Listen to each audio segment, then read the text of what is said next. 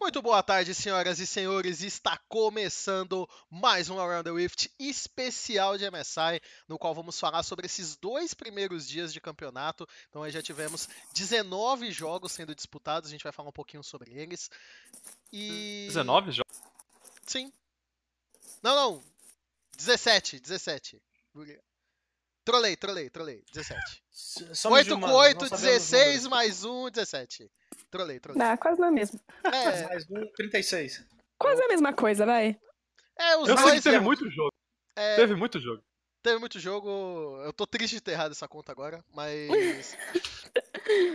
boa tarde pra vocês. Dá boa, dá boa Vamos tarde aí. Fiquei, fiquei triste, fiquei triste. Boa tarde. Hoje eu tô fazendo o papel do ponderado, porque me chamaram de ponderado no último programa, aí eu tive que ir na casa do Skit retirá-lo do meu caminho, porque eu vou ser o ponderado. Mentira, mas boa tarde a todos.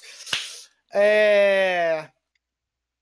Isso aí, né? Eu não tenho muito a dizer sobre o MSI, né? Nem sobre a tarde. É, tô meio chateado. Boa tarde, pessoal aí. É... Eu tô triste só. Eu ia estar de Dark Cálice hoje, mas eu preciso de um pouco de luz na vida, porque ficou bem triste. Fazer fotossíntese. Boa tarde, gente. É, não coloquei minha câmera aí pra não ofus- ofuscar o brilho dos meus amigos do programa aqui hoje. Então, é brincadeira, na verdade, tô pelo céu.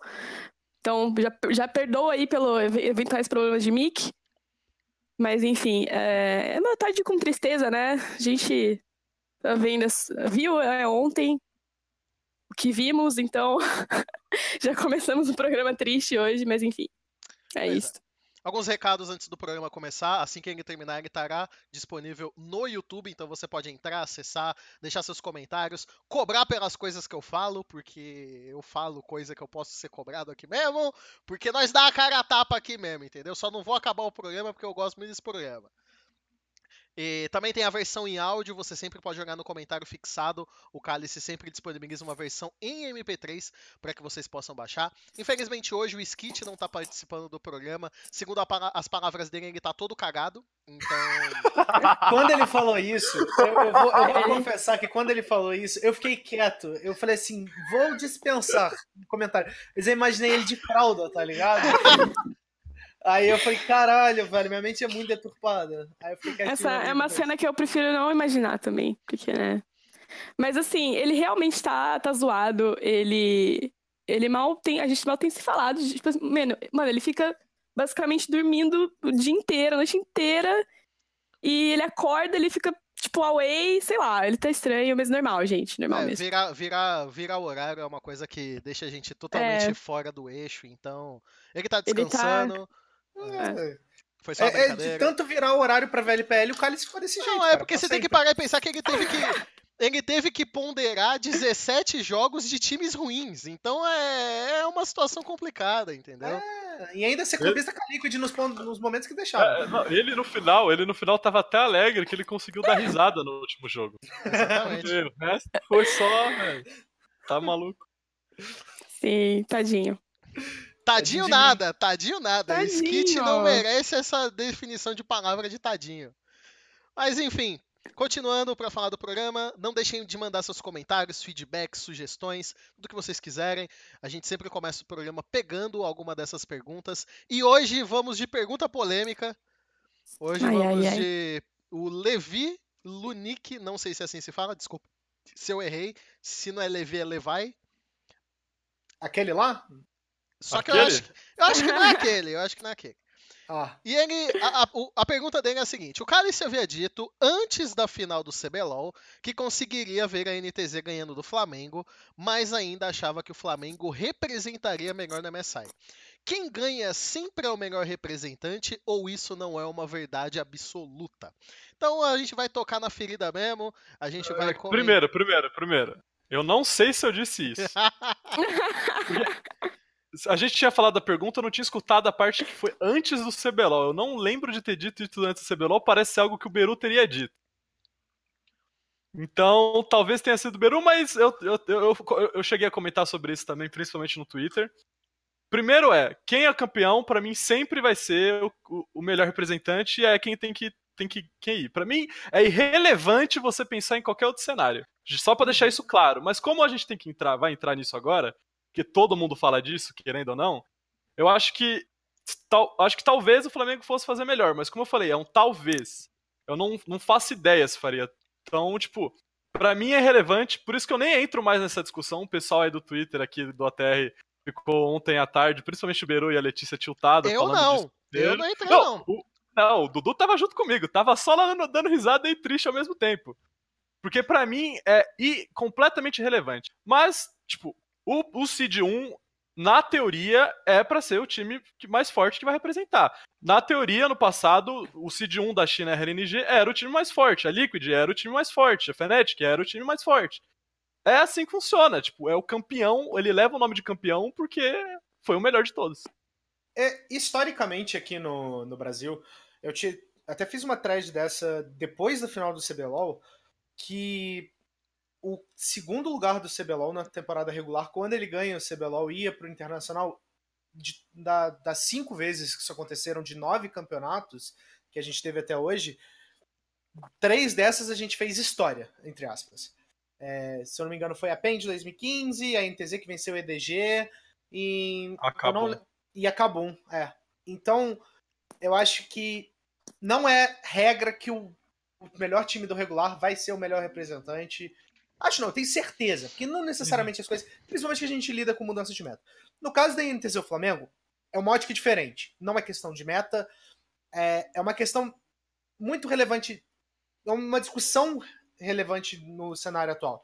Porque o jogo deixou de ser quem, quem aperta os botões melhor do que os outros para ser o melhor. Tem 50% do mental. É, eu acho que 50 e pouco, acho que diria ser uns 80% do mental conta muito. Se você não tiver um mental muito bom, você perde partidas por causa disso. Foi o que aconteceu com a NTZ, foi o que aconteceu com a Fogo Buffalo. Tem a entrevista com os Zeros que o Eric fez lá no Vietnã, e ele fala isso. É... O Flamengo perdeu uma final dentro de casa, dentro de casa, com 80 pessoas na plateia, 80, 100, contra o segundo melhor time depois de uma temporada quase invicta. Eles não tiveram mental para jogar aquela série. Ok, Agora eu respondo numa boa. O Flamengo foi o melhor time do CBLOL. Pronto. Mas eles não tiveram mental de jogar a final do CBLOL. Se a INTZ, que teve um puta mental acima do Flamengo, não conseguiu ter esse mental no MSI, imagina o Flamengo que já não teve para jogar na final do CBLOL. Esses caras. Eu, eu brinquei que o Shrimp tinha fugido do palco, mas eu acredito que esses caras teriam feito igual o Olé fez. Eu não lembro se foi no MSI ou no Mundial do ano passado, que ele pediu para não jogar. Ele pediu para não jogar. Então, o Flamengo é um time perfeito dentro de jogo, mas horrível fora. Então, o que, que adianta você não ser completo? É, que, que adianta você ser um time que você vai quebrar fácil no primeiro momento de pressão? Eles não tiveram pressão, eles não foram testados durante a fase regular inteira. Chegaram na final, Sim. primeiro teste, o time quebrou, despedaçou. Ah, mas o BRTT teria feito melhor. Brother, eu já falei isso uma porrada de vezes e reforço. O BRTT pode ser o nosso melhor jogador atualmente, mas o time não funciona só com ele no time não funciona só dele. Ah, o Envy carregou em NTZ sozinho. Os outros quatro não estavam quebrados mentalmente, não estavam querendo perder o jogo a cada segundo, igual o Flamengo queria. Então isso é diferente, são momentos completamente opostos. O campeão, o campeão foi porque mereceu. Ele foi campeão porque ele mereceu. Só não teria merecido se, tipo, por exemplo, a torcida tivesse invadido descida a porrada no Flamengo. Tirando isso, eu não vejo. O que felizmente não aconteceu, né? Graças a Deus. Mas é, jogaram um ponto muito bom para mim ontem, que era como a, fase de entrada da MSI é melhor de um, o Flamengo poderia representar melhor que a NTZ, porque o Flamengo é um time muito bom. Talvez o melhor time que a gente teve até hoje, melhor de um. Claro, mas só que a pressão do palco, que foi justamente o que quebrou eles no, no CBLOL, poderia quebrar na melhor de um. Eles poderiam, poderiam desmoronar em outro país por causa disso. A INTZ não jogou tão bem a melhor de um, mas chegou na melhor de cinco, teve teve psicólogo, o psicológico para poder jogar. O psicólogo. Teve a psicóloga também, a Nath. Mas eu acho que é muito e se. É muito e se, e se, e se. E se o Flamengo tivesse mental? E se o se a NTZ tivesse o BRTT? E se minha avó tivesse duas rodas, ela seria uma bicicleta? Sei lá, velho. É, é uma porrada de coisa. É, o, o que Mas... o Carlos falou para mim é o que impera. É irrelevante agora. Sobre tá isso. Lá, NTZ ponto sobre isso que o Beru falou, que eu acho muito importante. É, eu estudei bastante psicologia do esporte, né? Pra quem não sabe, né? Eu curso psicologia ainda. E a gente, mano, todo mundo sabe que para um, um bom jogador ser um bom jogador, não é só dedo, não é só, sei lá, no futebol, não é só físico, não é só treino, não é só habilidade, enfim. Não são só essas características que um bom atleta realmente tem que ter, precisa ter. Mas a, questão psicológica, a questão mental pesa muito no fim das contas, ainda mais em situações como essa, né, em contexto de decisão. Então, eu realmente acredito, assim, ontem vendo jogos da INTZ, é, eu vi jogadores bons, jogadores que são challenger aqui no Brasil, até aí pode, pode ter uma discussão do que é challenge no Brasil. Gente, no, no momento isso não importa, ok? Mas assim, eu vi jogadores que são bons mecanicamente errarem coisas simples. E assim, isso para mim, e eu tenho uma visão mais dessa questão de como, como psicóloga, né? Eu tenho essa visão. para mim, isso é claramente o que a gente vai. que vocês, né? Todo mundo vão chamar de tilt, né? Que é uma coisa assim, é um nervosismo, é uma coisa de de estar nervoso, de cometer ansiedade, de cometer erros que você não cometeria se você tivesse na sua casa escrimando, por exemplo, sabe? Se você tivesse, sei lá, numa outra situação. Então, assim, é, para mim, claramente, tem a questão do, do palco internacional, tem a questão é, da cobrança, tem a questão é, dessa torcida, né? Do que o Brasil espera, expectativas, essas coisas de. do que as pessoas vão falar, né? A NTZ já foi para lá meio desacreditada, por essa questão de, das pessoas acharem que o Flamengo ia ser melhor, como o Beru falou e, e como o Caio falou. Sim, a discussão é relevante porque o Flamengo não tá lá em primeiro lugar.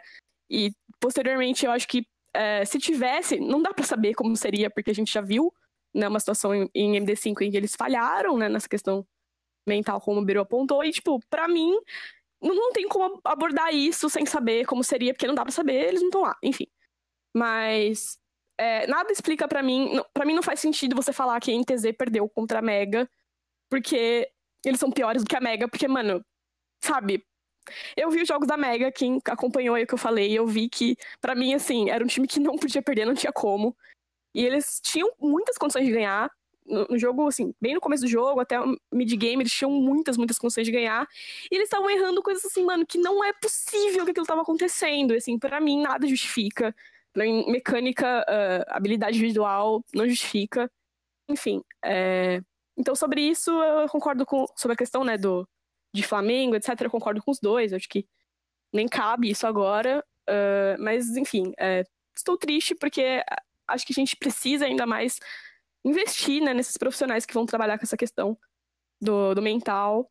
É, a NTZ tem, mas não conseguiu levar, enfim, tem todas as problemáticas aí. Vamos ver se a gente consegue melhorar isso, porque eu não acho que seja só isso também, deixando claro, mas eu acho que influencia bastante. E o campeonato não acabou ainda. Querendo ou não, não o campeonato é, não deixa, Exatamente. Deixa eu falar um pouco, deixa eu falar sobre. É, eu não é, quero deixar. Tá bom, então. É... Eu acho que cada um trouxe pontos muito interessantes e, no geral, eu, eu faço minhas as palavras de vocês. O ponto mais, o ponto principal para mim é justamente que é irrelevante essa discussão se Flamengo, se Redemption, se PEN é, teriam desempenhado melhor do que NTZ. É, nesses dois primeiros jogos eu acho difícil muitos times não poderem ter performado um pouco melhor do que NTZ, porque foram atuações bem aquém do, do, do, do esperado e do mostrado por eles no nosso cenário, mas de novo é uma discussão irrelevante. Para mim tem duas separações. Para mim, a maioria das pessoas que estão falando sobre o Flamengo ser um representante maior, melhor, ou são pessoas que ainda estão amargando a derrota que o Flamengo sofreu para a NTZ, ou são pessoas que realmente confiaram bastante nessa INTZ e que estavam torcendo, estavam confiantes e acabaram caindo do, do cavalo por, por dois jogos tão ruins. Como a gente falou, não acabou ainda. Mas independente do qual motivo que leva uma pessoa a achar que o Flamengo representaria melhor a gente, e, e temos exemplos de, de, times que não eram os campeões que acabaram tendo desempenhos internacionais melhores. Isso dá para ver no Mundial, que é mais de um time. O MSI não tem como. O MSI é sempre apenas um time de cada região. Eu acho assim, não existe regra absoluta. Não dá para dizer que sempre o campeão vai ser o melhor representante, ou o cara que perdeu a final podia estar no dia ruim e poderia ter representado melhor. Eu acho que essa é uma, é uma questão que a gente nunca vai saber. Não existe uma regra absoluta, não existe uma receita de bom quando você trata de League of Legends. Tem mudança de patch, tem mudança de estrutura, impacto mental de estar num, num, num palco internacional. Tem inúmeros fatores que influenciam no desempenho, seja de um time, seja do outro. O fato é, nunca saberemos. Nunca saberemos se o Flamengo representaria a NTZ melhor ou não. não, não a gente vai viver nessa dúvida. Para que ficar batendo nessa tecla? É, fazendo. Uns usam o argumento, ah, porque foi a melhor campanha em MD1, a gente faria melhor. Pô, teríamos MD5, a vergonha seria na MD5 então? É, a NTZ mostrou um, um, um, um baque no palco do, do MSI. O Flamengo mostrou isso na final do CBLOL.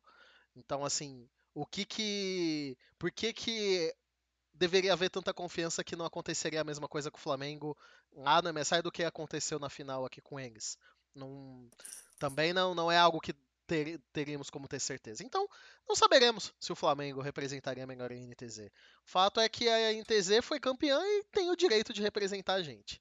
E aí, a partir daqui, a gente vai começar a falar do que, que a gente acha da, da representatividade. O que eu acho é que se você é da parte que acha que se você é da parte que simplesmente está ressentido por uma derrota que teu time sofreu, eu já fui torcedor de muita coisa, eu até entendo o sentimento, mas não é uma pessoa que qualquer argumento faria ela pensar do contrário. Se você é uma pessoa que tá chateada e acharia que o Flamengo representaria melhor, porque você quer a, o melhor do cenário, e eu acho que aqui eu falo por todos do ATR e por muitas pessoas que acompanham o programa, eu acho que são dessa forma também.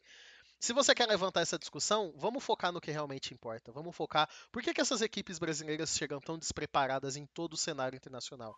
Por que INTZ? Por que Kabum? Por que todas que foram até lá chegam lá e atuam de uma maneira muito abaixo do esperado, principalmente no primeiro dia de palco? Então vamos tentar trazer, vamos tentar entender. Será que talvez o, o, o que faria INTZ, Flamengo ou qualquer diabo que fosse representar a gente não seriam comissões técnicas melhores? Maneiras de preparo de jogo melhores que a gente não tem no servidor brasileiro? Será que o problema é realmente só solo kill? Será que é sempre isso que a gente vai acabar ouvindo sempre que a gente tiver uma, uma, uma, uma, disputa internacional. Então tem muitos pontos que a gente pode tentar conversar com equipes, conversar com pessoas que entendem do cenário, do que ficar imaginando o que seria Flamengo ou qualquer outra coisa lá no MSI, sabe? Então, uhum.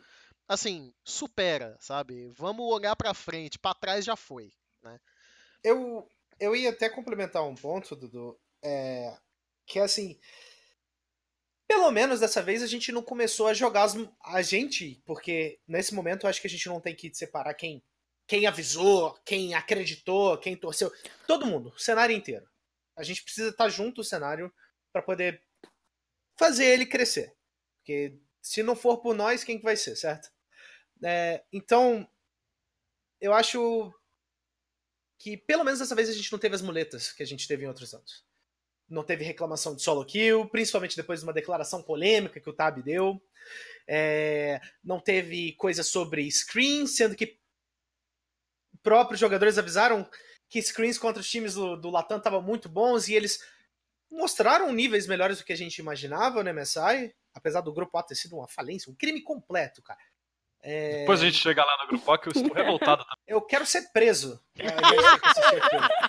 Chama Mas... FBI pra prender o Beru. Por favor, cara, não aguento. Mas, pelo menos, a gente não voltou com umas muletas do passado, as muletas quebradas, velha de guerra, tudo enferrujada já. A gente tá num. A gente tá começando. É...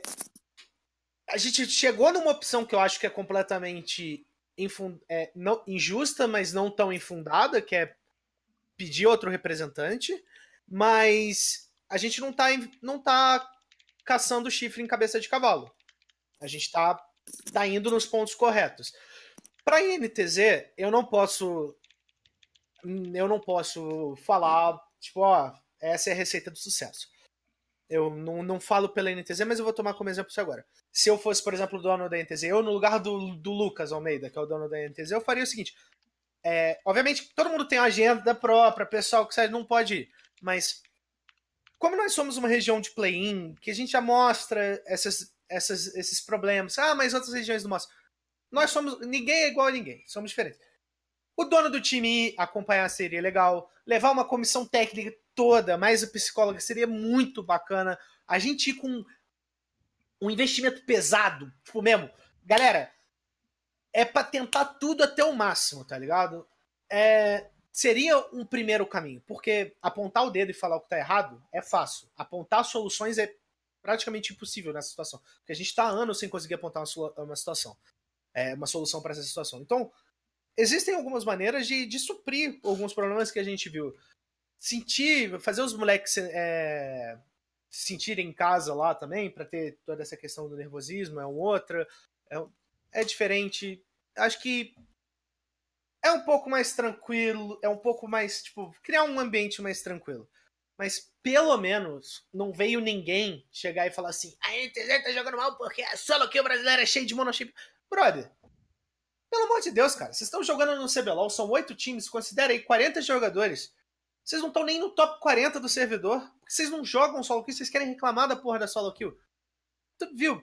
Parou isso esse ano, pelo menos. Que continue assim. E que no Mundial, a minha esperança pro Mundial é que a gente aprenda pra caralho com esses inícios de campeonatos ruins que a gente tem historicamente e principalmente com esse da, da NTZ. Que tem alguns motivos bem claros nessa derrota, nessas duas derrotas, desculpa, que são, entre aspas, fáceis de se resolver com um planejamento maior.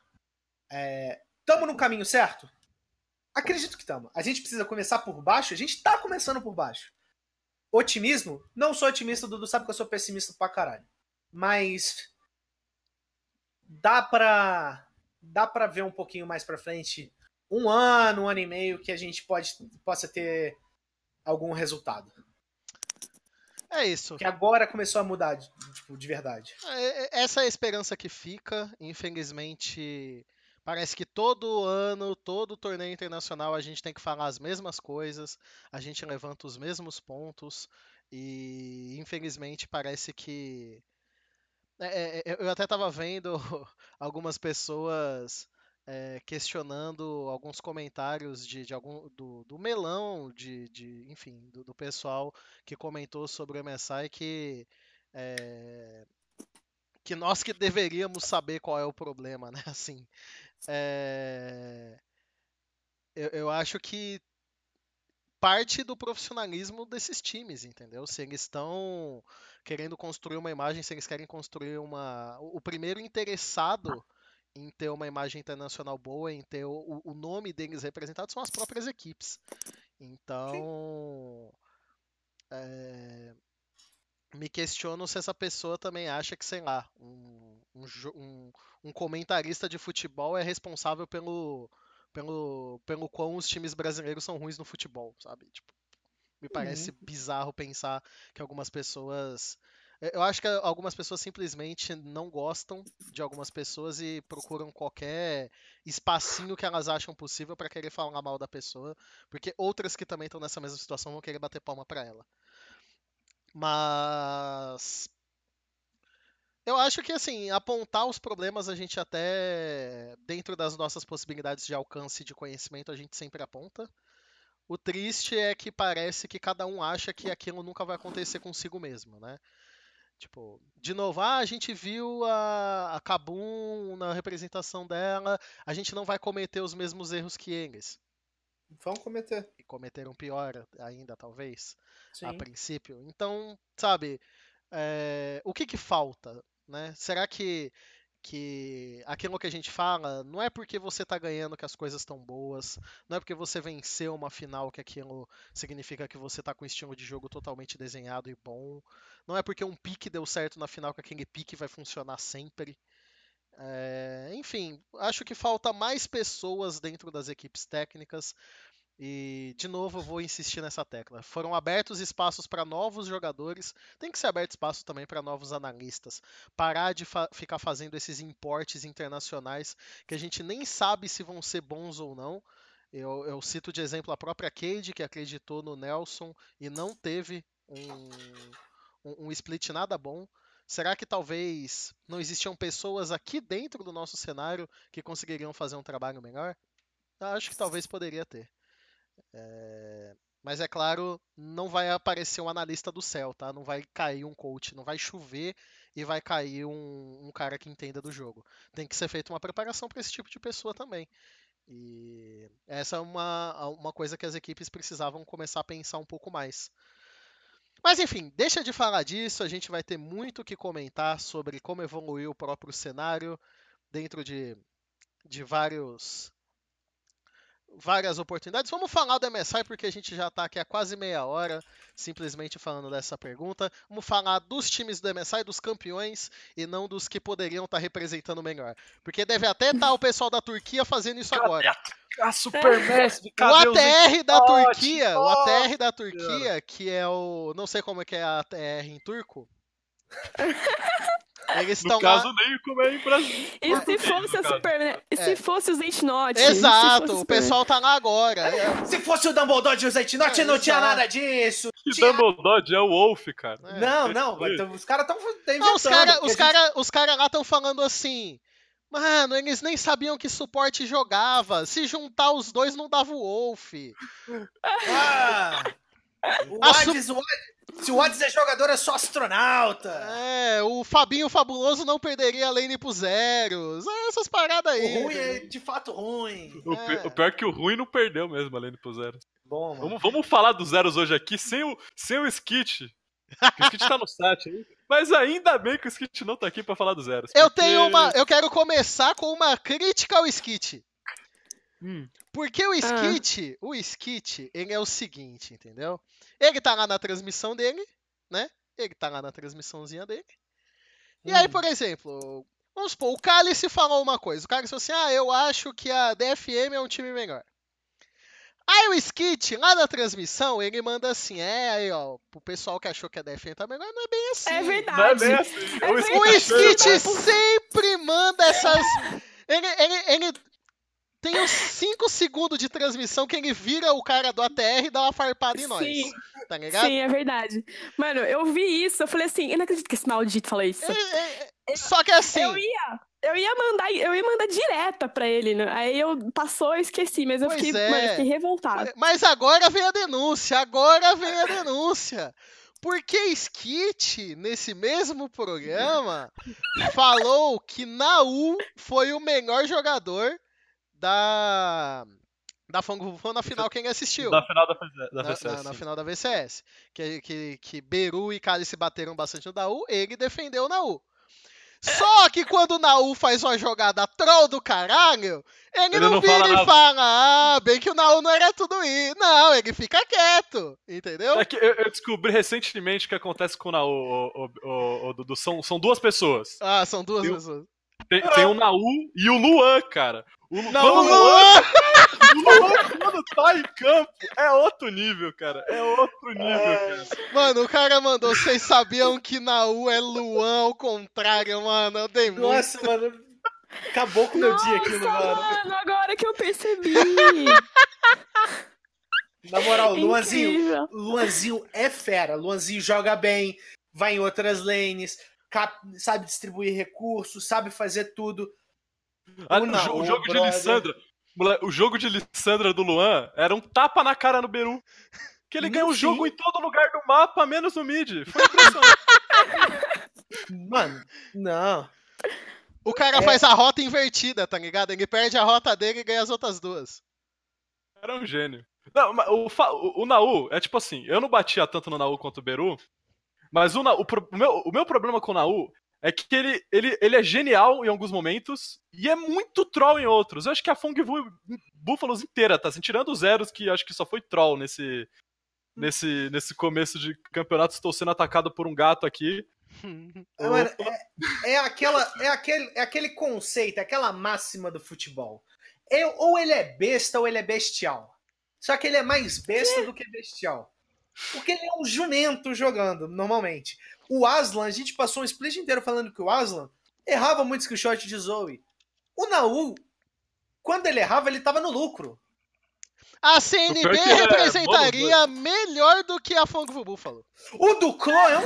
pior que ele é mais bonito ainda e com a voz mais agradável. Mas, mas- mas a gente tem que falar bem aqui que a gente cacetou a bot lane da, da Fongville Buffaloes. Big E o grande couro, o enorme couro, o melhor jogador de uma zona emergente, de acordo com Peter Dunn, tem potencial.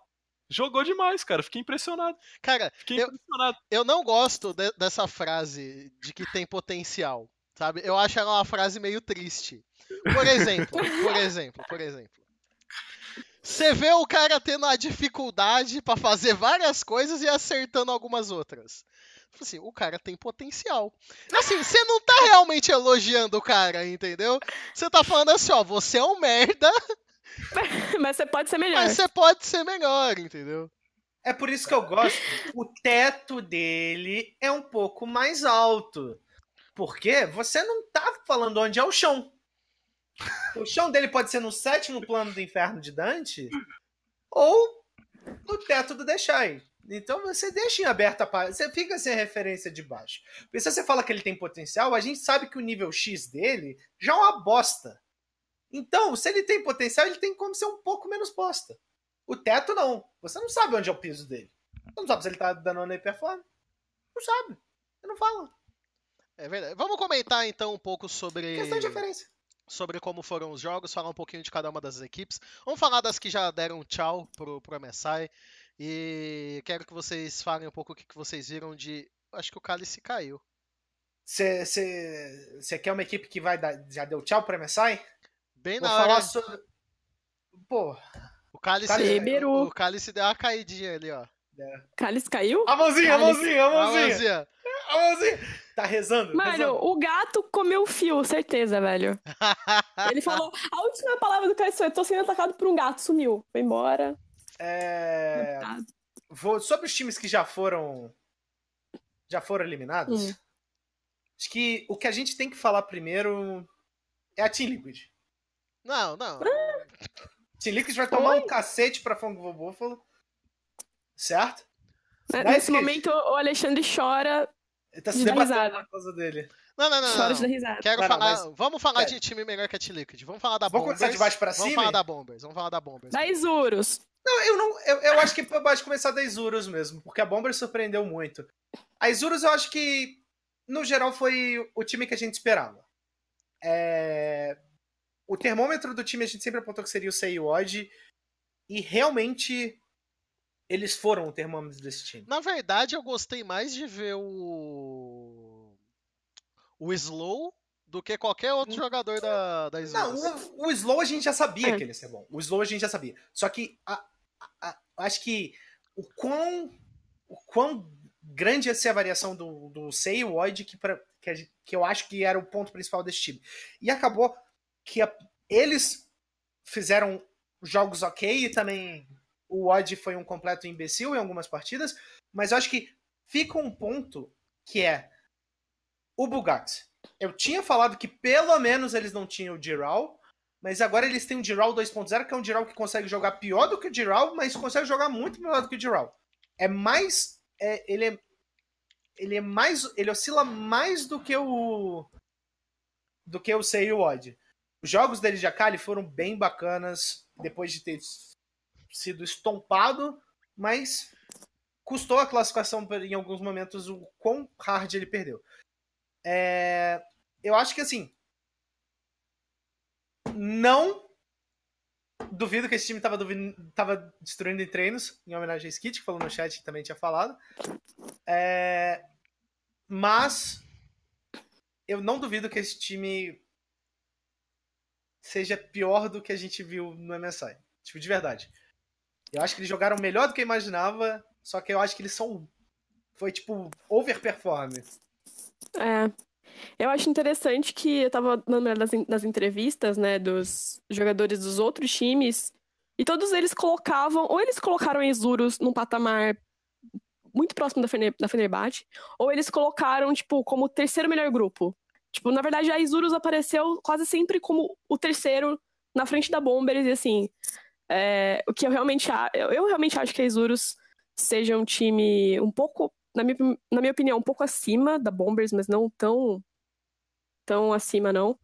Mas eu acho que eles eu não sei, assim, acho que dá pra fazer um comparativo com a INTZ, porque assim, alguma coisa aconteceu ali, não sei se eles ficaram um pouco afobados em alguns momentos, que você via umas jogadas meio esquisitas, assim, mas eles jogaram bem, é, eu acho. Que eu esperava, assim, eu tava esperando até que a Exuros fosse. É, não fosse ganhar nenhum jogo, assim, eu tava até triste, porque eu falei, não, eles têm que ganhar algum jogo, pelo menos. E a gente tinha expectativa, né, de que todos os times poderiam ganhar pelo menos uma partida ali naquele grupo. Mas por um momento, assim, eu achei que eles não fossem ganhar. E aí, quando eles voltaram, ganhando a Fenerbahçe e tal, eu falei, mano, eles, eles são, são, eles estão num nível muito bom pra, pra, pra aquele, considerando, né, aquele grupo, claro. Mas ainda assim, alguma coisa aconteceu ali que teve esse underperform que, que o Beru falou agora. Alô, alô, estou Opa. de volta.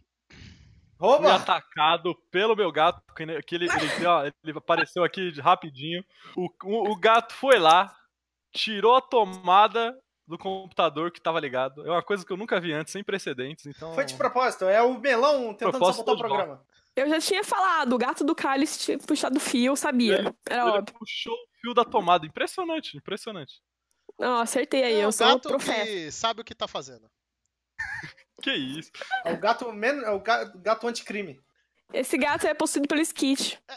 Eu, Certeza. eu fiquei, no fim das contas, eu ainda fiquei com uma dúvida de qual time pra mim performou melhor, se foi a Isurus ou se foi a Bombers. Eu acho que individualmente eu vi algumas coisas que me agradaram mais na Bombers, mas eu senti que a Isurus é um time que tentou fazer mais coisas. Então, eu acho que a Isurus foi um time que agiu mais dentro de um estilo de jogo deles.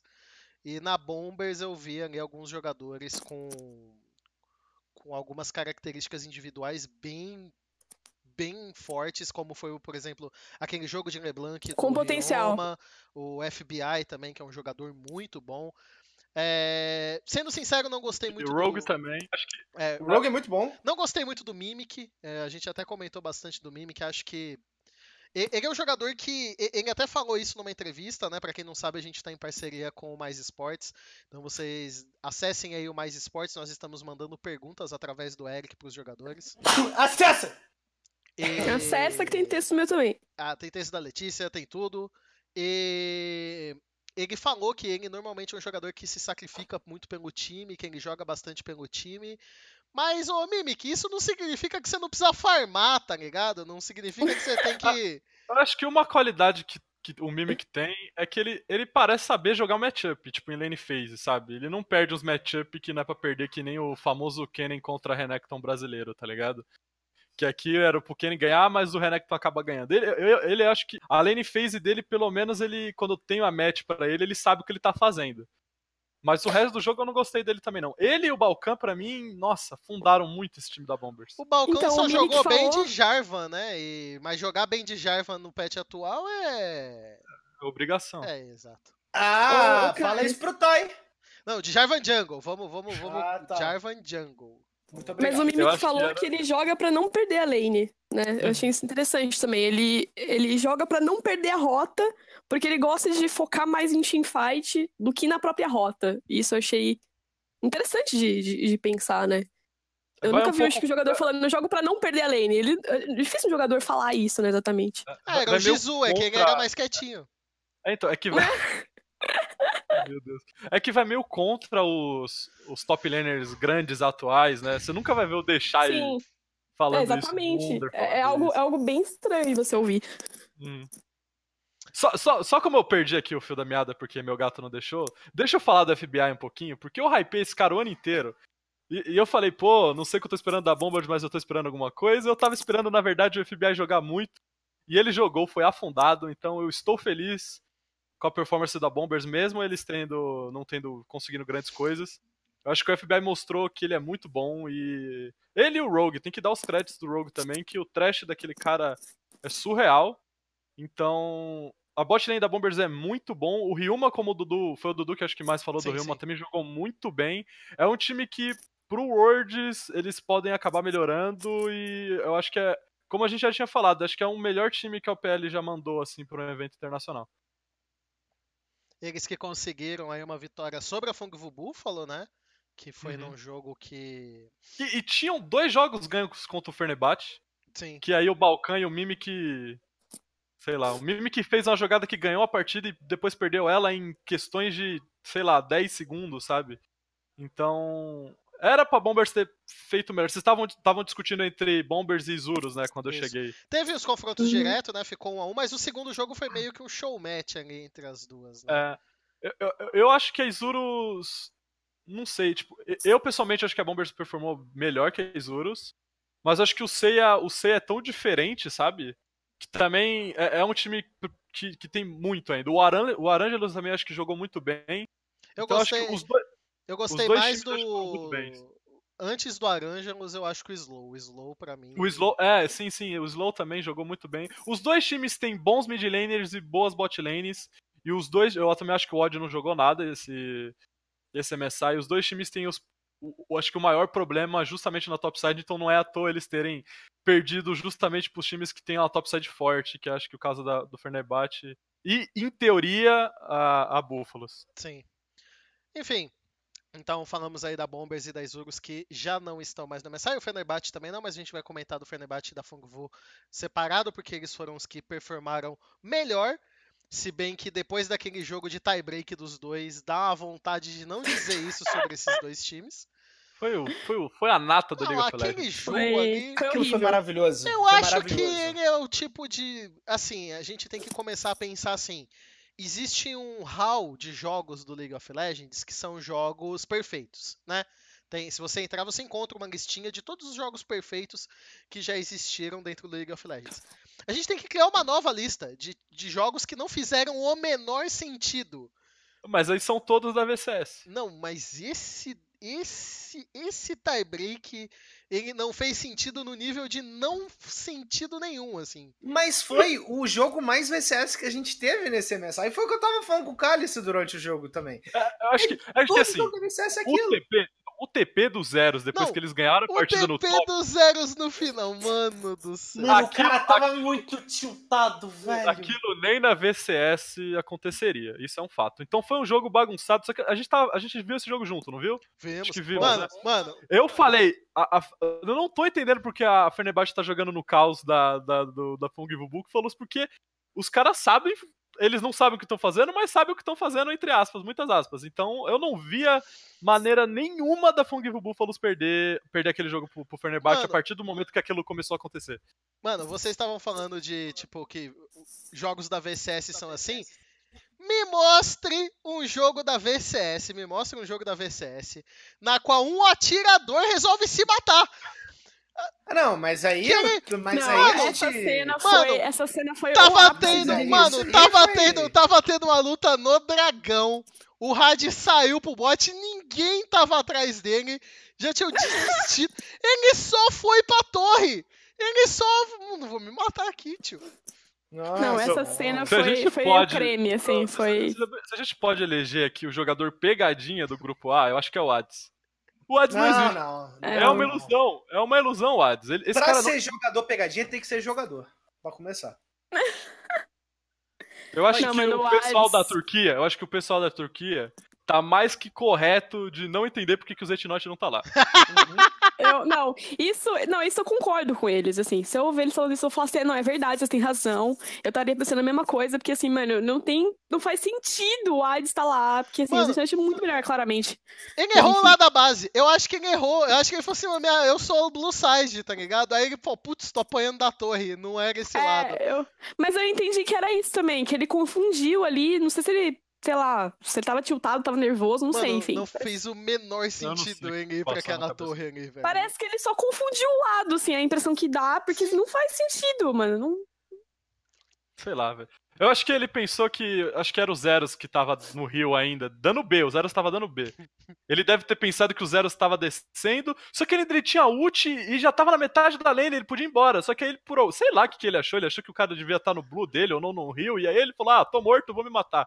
Não, Só e a sido isso. cereja do bolo é ele ter usado o Spell Shield antes do último hit da torre, assim, pra Sim, ficar sim. visualmente bonito. Eu tinha esquecido desse. É. Não, esse foi, foi o ápice. Eu não sei se foi troll de, Naú, risada, o, assim. o Naú lutando no, no Spell Shield do Nock também, uma coisa genial, cara.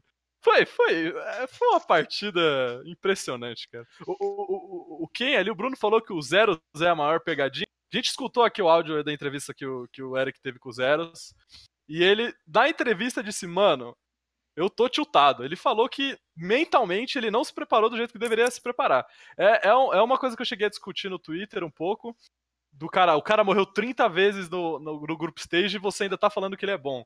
Cara, o pior, ele é bom, velho. Ele, ele só, tipo, explicar a mentalidade dos Zeros como jogador e como top laner. Ele, quando ele tá atrás, ele força pra tentar voltar, independente do que aconteça. Eu acho que a VCS toda, é toda assim. É a mesma coisa que o Deixai faz. Quando ele tá atrás, ou ele fica mais atrás ou ele volta. A diferença é que o Deixai, ele, sei lá, Volta. ele faz, ele volta, ele faz magia e o Ning ajuda muito ele. E o Zeros não conseguiu fazer isso em nenhum jogos. Então, por isso que ele tá, tipo, 0-30. Ele tá tomando. Tá, ele tá tomando pick-off adoidado na side, porque ele tá sendo burro ali, é um fato. Mas o que ele tá perdendo na lane phase não é algo que era pra acontecer com o Zero, sabe? Ele, eu já vi ele jogando mecanicamente infinitamente melhor do que ele jogou. E somando isso com essa mentalidade maluca que ele tem, que eu acho que até é certo, porque como eu falei, eu não quero ver gameplay, eu quero ver magia, e jogador assim traz magia. É, aconteceu de tá morrer 30 vezes, tá ligado? Então, então é foi um jogador pegadinha assim, como falaram aí no chat. Mas é, eu não consigo olhar pra ele e falar que ele não é um top laner incrível ainda, mesmo depois de tudo que aconteceu, sabe? E essa é uma vertente que a gente pode falar tanto de Fongfu Buffalo quanto de Fenerbahçe, né? É, são times que têm um topside que eles trabalham muito pro topside em, em, nas suas ligas. E são dois top laners que talvez não estejam acostumados a ficar tão atrás. E nesse MSI deu pra ver exatamente isso, que são jogadores que não sabem jogar atrás, eles simplesmente ficam se matando, se matando, se matando. O Ruin bem menos. O Ruin, pra mim, foi o melhor top laner desse grupo A. É, mas, mas mesmo assim, alguns jogos ele também. Ele, ele tava mais calmo. Ele, acho que o Zeros até chega a falar isso. O Ruin é um jogador mais calmo e por causa disso ele ganhou de mim. Porque ele tava calmo e eu não tava calmo. E aí eu errei e ele não, sabe? Mas são dois top laners que eu acho muito, muito bons, sério. Muito, muito bons mesmo. E dos confrontos direto que realmente decidiram esse grupo, dos três jogos de Fenerbahçe contra Fongvu Buffalo, no, no primeiro jogo a, a, a mostrou um- uma tomada de decisão muito inteligente. Eu acho que o primeiro jogo de, de Fongvu Buffalo e Fenerbahçe foi decidido muito numa tomada de decisão da, no, no shot calling mesmo. Da, da, da Buffalo, de conseguir fazer os objetivos. E é uma coisa que a gente comentou nos últimos ATRs que apareceu a Fongfu Buffalo na VCS é um time que joga muito só pelas rotas. Os jogadores ficam lá nas rotas por muito tempo, constroem vantagem lá e eventualmente quando tem as lutas eles já estão com muita vantagem. Porém na MSI a Fongfu Buffalo mostrou um trabalho de mapa, principalmente nesse primeiro dia, bem mais interessante e inteligente do que dava para ter visto na própria VCS. Inclusive É, gente Tirando o último jogo, É, tirando eu acho último- que é muito disso. Acho que muito disso vem do Meliodas, que pra mim o Meliodas foi acho que o melhor jogador do grupo A. Não sei se vocês concordam. concordo. Sim, eu acho também. Então, pra mim ele teve tá tendo uma, uma performance tipo fantástica assim, mais do que ele jogou na VCS esse split. E eu acho que era pra ter sido 2-0 fa- pra Buffalo se a Buffalo não tivesse dado um first pick Kindred no jogo deles contra o Kirei. Que pra mim não fez o menor sentido, tinha a Jarvan aberto e o, e, e o Kirei não jogou bem esse MSI. O Meliodas ia engolir o, o, o Kirei se ele não tivesse de Kindred, então eu acho que esse jogo de de, de tiebreak nem era pra ter acontecido, porque eu, eu pessoalmente acho que a Buffalo estava bem melhor que essa Fenerbahçe, que me decepcionou, tipo, horrores, assim. Eu também me decepcionei bastante com o Fenerbahçe. E a gente, inclusive, perguntou né, pro, pro Eric, ele fez essa questão na coletiva, de quem era o cara responsável por essas chamadas da, Uhum. da Fungvo Buffalo. Eu até dei a chamada dessa pergunta numa análise que eu participei com o Melão. E o, o- o próprio, não sei se foi o Cálice ou o Beru, já perguntou, né? Ah, vê se é o Zero, se é o Meliodas ou, se é Meliodas, o. é. É que, é que então, Não, a pergunta era, o que faz isso? isso. ou E não, aí a gente porque- descobriu que quem faz de fato as principais chamadas é o Pallet. Então a gente. É como se. assim, a gente tinha muito uma preocupação de saber se o topside do, da Fong Fu Buffalo funcionava em unidade. Só que é engraçado que o Pallet analisa o jogo inteiro, ele pega a comunicação do time e transfere tudo em chamadas. Então é como se fosse ele filtra tudo e ele que dá as calls. É um sistema de jogo, tipo, ele falou que todo mundo dá call, mas as mais relevantes saem dele. É tipo, é uma, tem uma hierarquia dentro do time. Eu acho isso é, muito é bacana. É impressionante por causa que, como a gente já vem falando há bastante tempo, a VCS e a Buffalo jogam em high tempo, né? Então, eles estão fazendo coisa toda hora, toda hora. E, e é coisa. E, e, eles meio que largam a bot lane deles muitas das vezes. Então é, é bem impressionante, na verdade, o Pallet fazer parte do que tá acontecendo. Tipo, fazer parte ativamente das coisas. É, dos skirmishes e coisas micro que estão acontecendo na parte do mapa. Então, claro que tem muito de, de só tá sendo intuitivo pros caras que estão no topside. Mas tem jogadas que você fala, mano, eles entraram ali naquele blue com não sei o que porque o Pallet pediu. Então, eu quando descobri que era o Pallet que controlava, eu pensei que era o Meliodas ou o próprio Zeros. E não é. Depois disso a gente sabe que o Meros não tem cabeça, não deve escutar nem o que o Pallet tá falando, na verdade, né? Mas eu fiquei é impressionado com o Pallet. A gente quase nem falou muito do, do Pallet também. Acho que nem. Uhum. Ele nem foi um grande destaque, assim, nos jogos, mas talvez ele seja é, pra gente não, não seja, né? Mas pra ele seja, tem uma função muito importante, como eles falaram, né? Dessa questão de shot kill e tal. Então, realmente, eu acho que é, tem que ter um jogador assim, né? Eu achava que era Meliodas, eu tava crente que era Meliodas que fazia esse papel. Porque, geralmente, né, na, nos times, ou é o jungler ou é o suporte, que a gente vê tendo mais essa função, dificilmente é um solo laner, enfim, ou o The Carry, mas é, eu imaginava que por ele não aparecer tanto, talvez ele tivesse alguma outra função importante. Enfim, é essa. Eu achei bem interessante também. Eu também acho que mesmo Normalmente, pessoas que ficam tão centralizadas em shotcalling, elas acabam performando bem pior. E não é o caso dele, eu acho que o Pallet não, não. Ele teve um bom MSI. Ele teve, um bom MSI mesmo. Sim. O que, o que me impressiona ainda mais, porque ele, ele conseguiu jogar bem e, e eu já convivi com dois times nos quais o shot caller era justamente o suporte e era o caller completo. É até uma coisa que a gente vê bem mais diluída na maioria das equipes, mas hum, tive passagem por times que todas as chamadas eram feitas apenas pelo suporte, e querendo ou não, isso afetava no com eles conseguiam estar tá fazendo na individualidade. E o Pallet parece ter a mesma função, ter a mesma voz, e ainda assim conseguiu ativamente jogar bem. Jogou conseguiu atuar junto com o Big Coro, que o Cálice já, já comentou, fez Enorme elogios. Coro. Pois é. Então, a... Lenny, fez deles ainda até, mas depois do jogo eles encaixam. Justamente. É... Fenerbahçe decepcionou vocês, né? A gente já acabou comentando sobre isso, de fato, era mais esperado. Ah, teve a substituição do Japone pelo Only, né? Até no, em algumas partidas isso até mostrou ser melhor, atuaram melhor. Lembrar que o Japão e o Only, além do coach, que é o Turkinator, são os únicos turcos de fato desse time. O restante do time não há, não há tantos turcos assim. Não, não há não há outros. São uhum. suecos, o, o Hades e o Bolulu são suecos, o Kirei é holandês e o Ruin é, é coreano. coreano.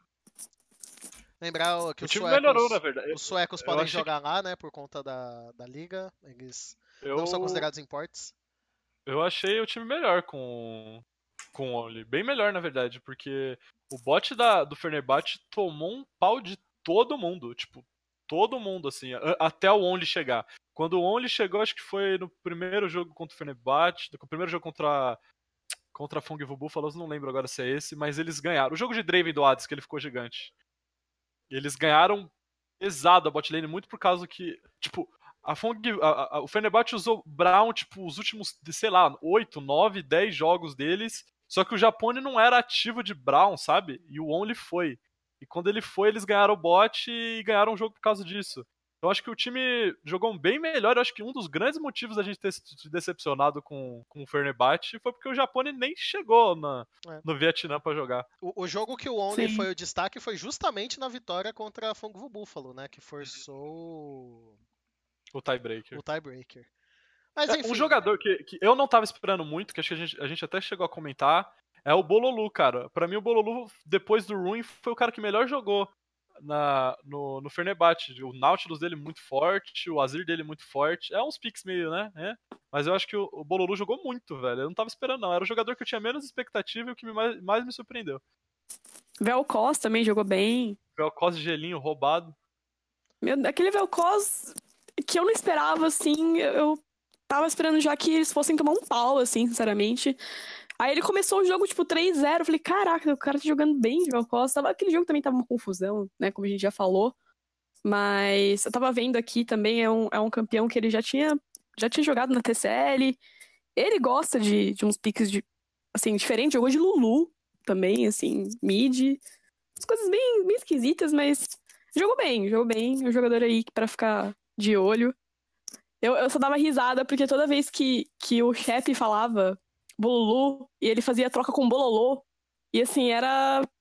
Era incrível. Eu tava achando demais. E o que, que a gente pode esperar desse confronto da Fongvo Buffalo contra a Team Liquid? É, eu acho que a gente ainda vai fazer um. Eu não sei quando que a gente volta com a TR, mas caso a gente não faça um antes para comentar melhor sobre essa série. Uh, eu acho assim, a Fongvu passou nesse grupo, mostrou algumas coisas positivas que a gente estava realmente esperando, mas o que a gente considerava ser o mais positivo desse time a gente não viu aparecer, né? Que é justamente o topside impactando na partida. O, as vitórias acabaram sendo construídas por outros motivos, o que querendo ou não também é algo bom de se ver.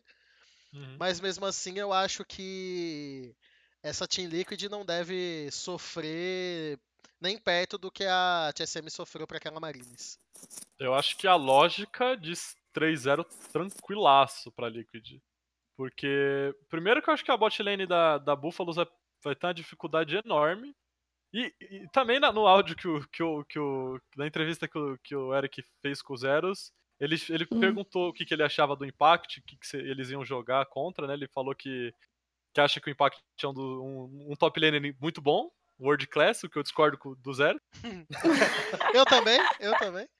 É, eu acho que, eu acho que o que ele principalmente falou, ele tem que consertar a cabeça dele, os Zeros disse isso. Porque se os Zeros não tipo, fazer a magia que eu tô falando que ele sabe fazer, não tem, eu não acho que não tem chance nenhuma da Fong Buffalo ganhar. Porque para mim, o Nau, como eu falei, o Nau, quando pegar um mid laner um pouco melhor, eu acho que a gente vai ver o que eu tô falando do Nau, tipo, da lane phase dele ser meio fraca. E o Jensen, cara, a lane phase do Jensen é meio, meio, meio tipo, assustador, assim, pra você, né, pegar de, de referência. Então, a bot lane já é muito mais fraca, o mid é muito mais fraco, o Meliodas, apesar de estar tá jogando muito bem, ainda tá contra o X-Smith, né, que, pô, sei lá, é o X-Smith. Uhum. Então, acho que eles dependem ativamente dos zeros, seus zeros, que eu pelo menos estou falando que ele é faz, sei lá, um ano e meio, sabe?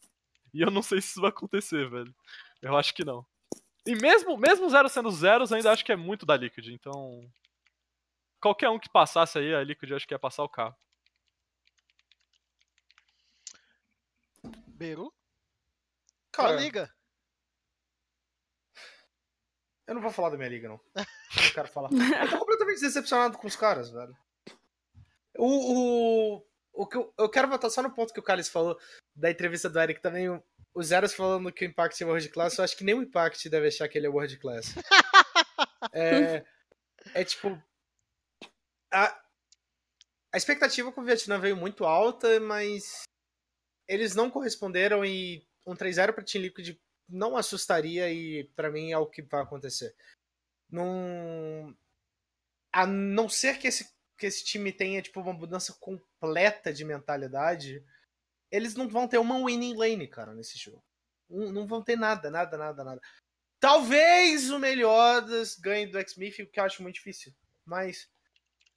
É, é, é, simplesmente. Acabou já. Team Liquid tá na próxima fase. Não tem nem porquê para mim não tem nem por que discutir mais isso, sabe? Querer discutir sexo de anjo já. Não adianta não sei, nada. Eu, eu, acho que. Eu não sei, tipo. Eu não sei se é tão, tão preto no branco assim, sabe? Sei eu, lá, eu, eu, acho que eu quando, acho, cara. quando se trata de NA jogando a MDC. Eles podem trollar muito pesado. Independente de quem seja, sabe? Eu acho que tem jogo apesar de tudo, sabe? O, Mas Que sabe não- uma, Na, uma coisa na- que eu na acho? lógica, na teoria, é pra ser 3x0, isso é óbvio. Sabe uma coisa que eu acho? Lembra que a gente falou no- na prévia do MSI que você falou que não sabia se. que os caras falaram. Não sabia se era Flash Wolves que tava comemorando pegar o B ou Uhum. se era o B que tava comemorando pegar Flash Wolves. Eu acho que a Team Liquid tá comemorando muito ter pego A. Muito, muito mesmo. É, Também acho. Eles não têm mais. Tipo, eu não tenho dúvidas que talvez se- seja o grupo mais underperforming dos dois e. Eu não tenho palavras pra descrever o quão desapontado eu tô. Tipo. É, ponto, ponto, acabou. É isso aí. Sei lá. Team Liquid vai. Vai fazer o que ela tem que fazer. Se ela jogar o básico que ela jogou na LCS, eles vão vencer a Fungo Buffalo. Se a Fungo Buffalo aparecer com umas daquelas táticas que a Marines aparecia de botar um knock level 6 com 2 no jogo, cara, não vai dar. Team Liquid segura o jogo muito tranquilo. É, é uma é uma pegada meio meio difícil, sabe? Eu, eu, eu, eu pela primeira vez vou. No, no último programa, eu usei minha cabeça pra falar sobre um time e me fudi, né? Porque eu usei minha cabeça pra analisar a Mega e deu aí o que Eu deu. aí. Vamos comentar sobre isso daqui a pouco. Então dessa vez eu vou usar meu coração. Entendeu? A cabeça diz 3 a 0 Liquid fora o baile. Entendeu? Uhum. O coração diz o NA é troll pra caralho. Entendeu? Então, eu assim, a Liquid pode ganhar? Até pode. Eu acho que a Liquid é favorita? Até acho. Mas não dá pra achar que time do NA é bom. Então, assim, Não, mas é, pode dar uma merda aí, entendeu? eu Dudu, eu vou te eu vou te cortar justamente pelo mesmo motivo. Você tá me cortando porque da última vez você me cortou e você tava certo, você quer tá certo de novo. Eu não e se quero você tá tá certo, certo duas vezes seguidas, você vai sair desse programa. Mais com mais dá mais. Não pode dar menos. Mas da última vez. Não vou tra- traçar um paralelo, não, porque são proporções completamente diferentes. É, mas, cara, eu não.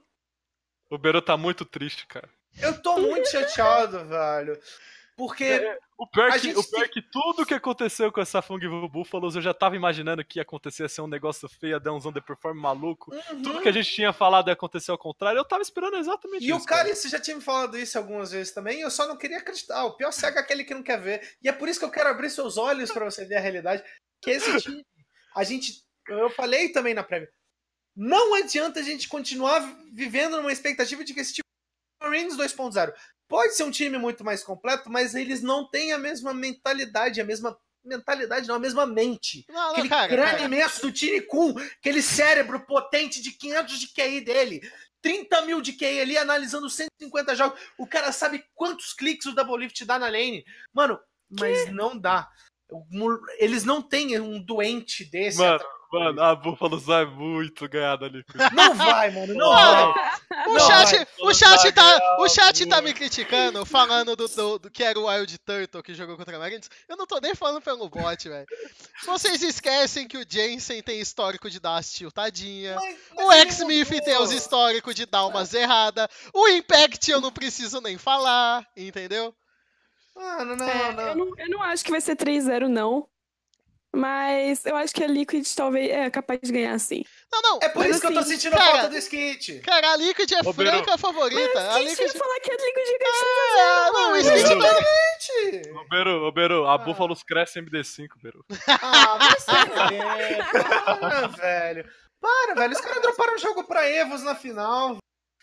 A Evos, a Evos é, um, é um time do No Way, que a partir de hoje eu não vou falar que é o melhor AD Carry disparado de muito longe da VCS. Só, É, só disparada. só A disparado. sorte da Liquid é que a bot lane é muito boa, porque assim, o resto a gente pode até falar mal, mas.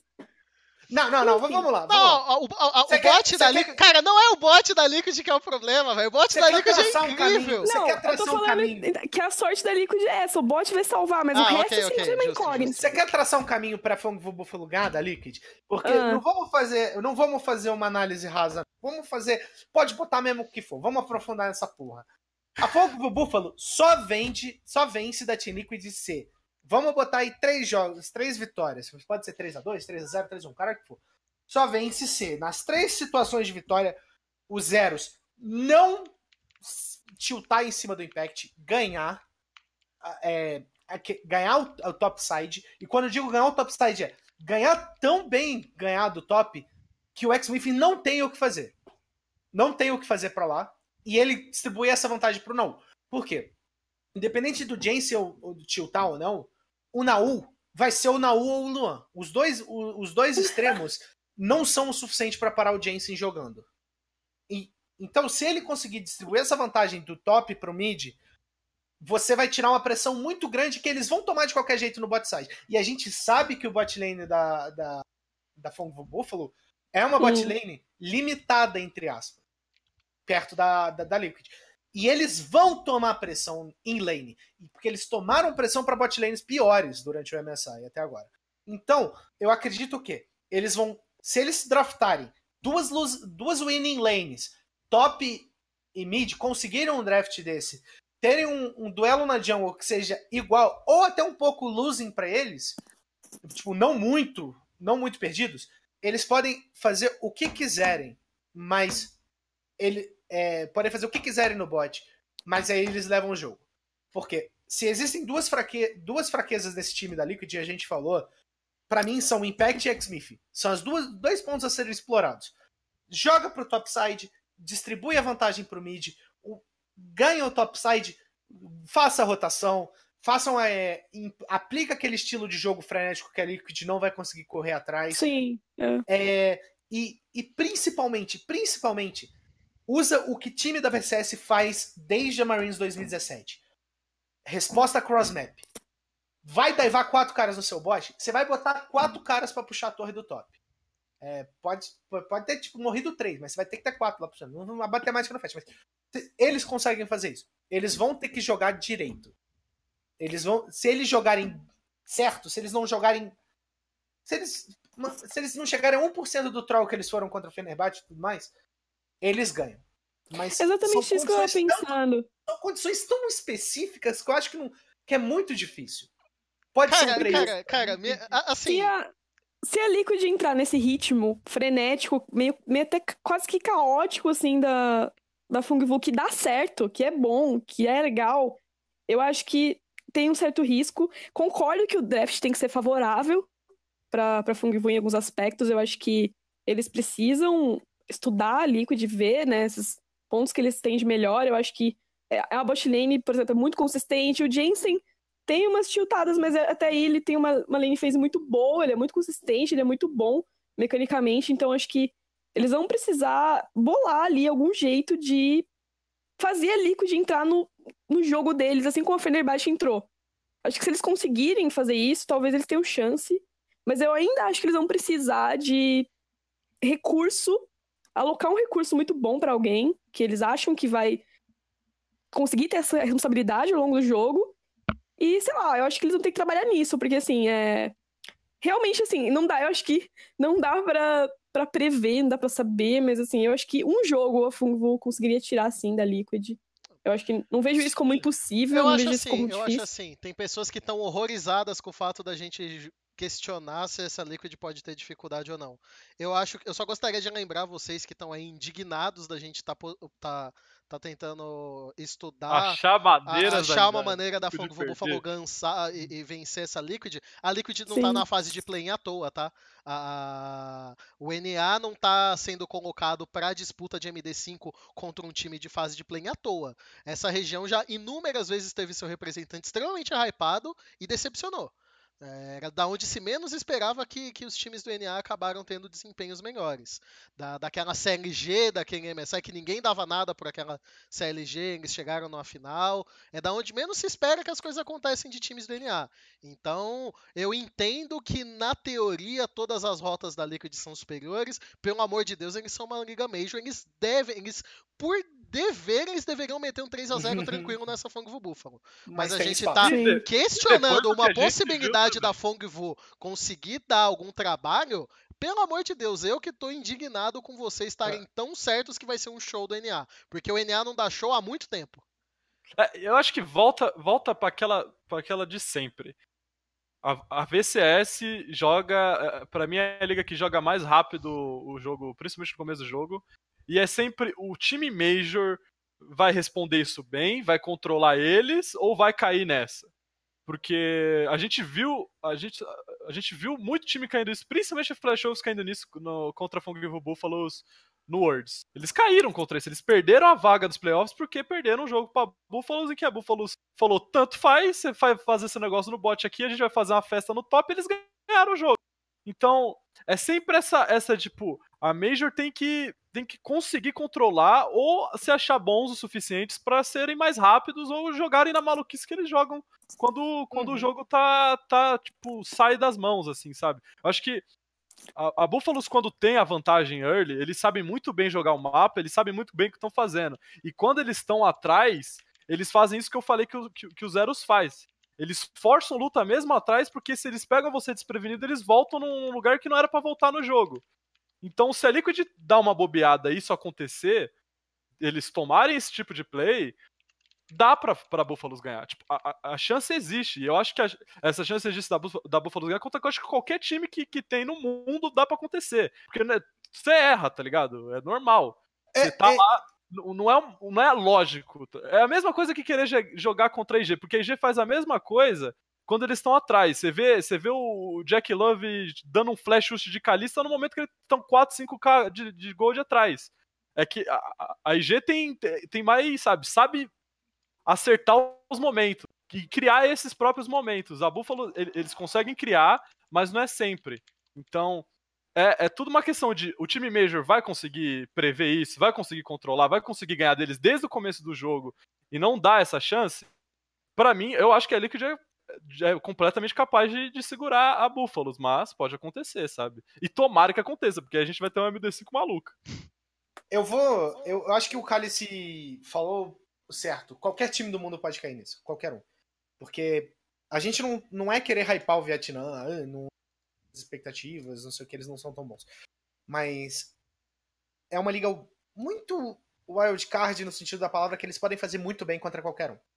Então, eles podem eles podem colocar IG em maus ações, eles podem colocar SKT em maus ações, eles podem colocar T-Liquid em maus ações, eles podem colocar INTZ em maus ações, do mesmo jeito que eles podem perder para todos é, eles são. Se tem algum time no mundo, alguma liga que consegue ter essa oscilada, essa liga é o Vietnã.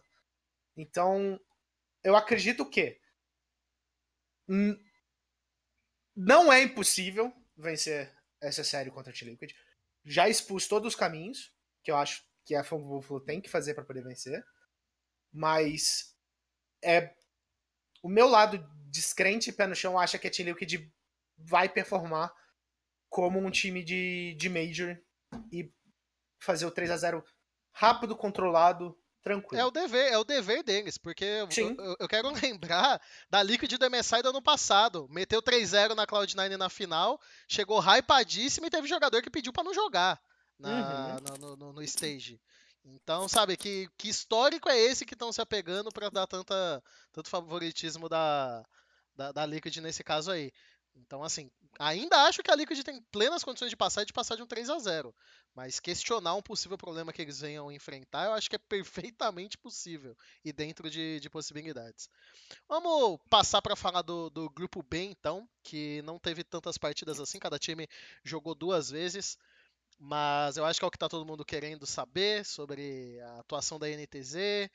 E a gente vai falar um pouco sobre os jogos deles, dos jogos dos outros times do, do grupo também. Uh...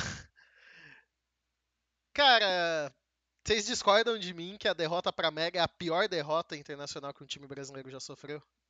Não. É, eu tô com a mão levantada. Eu tô com a mão levantada. Só, só, só pra. Só vamos contextualizar todo esse dia. Porque teve Mega contra a DFM, primeiro jogo uhum. do dia. E aí, meus amigos aqui de ATR, eu fui falar bem da Mega. Que eles ah, sabiam. Não eles sabiam o que tinham que fazer em teoria contra a Sonakitari, que, que era a única chance que a comp deles tinham de vencer o jogo. Eles tentaram fazer e a DFM se defendeu bem.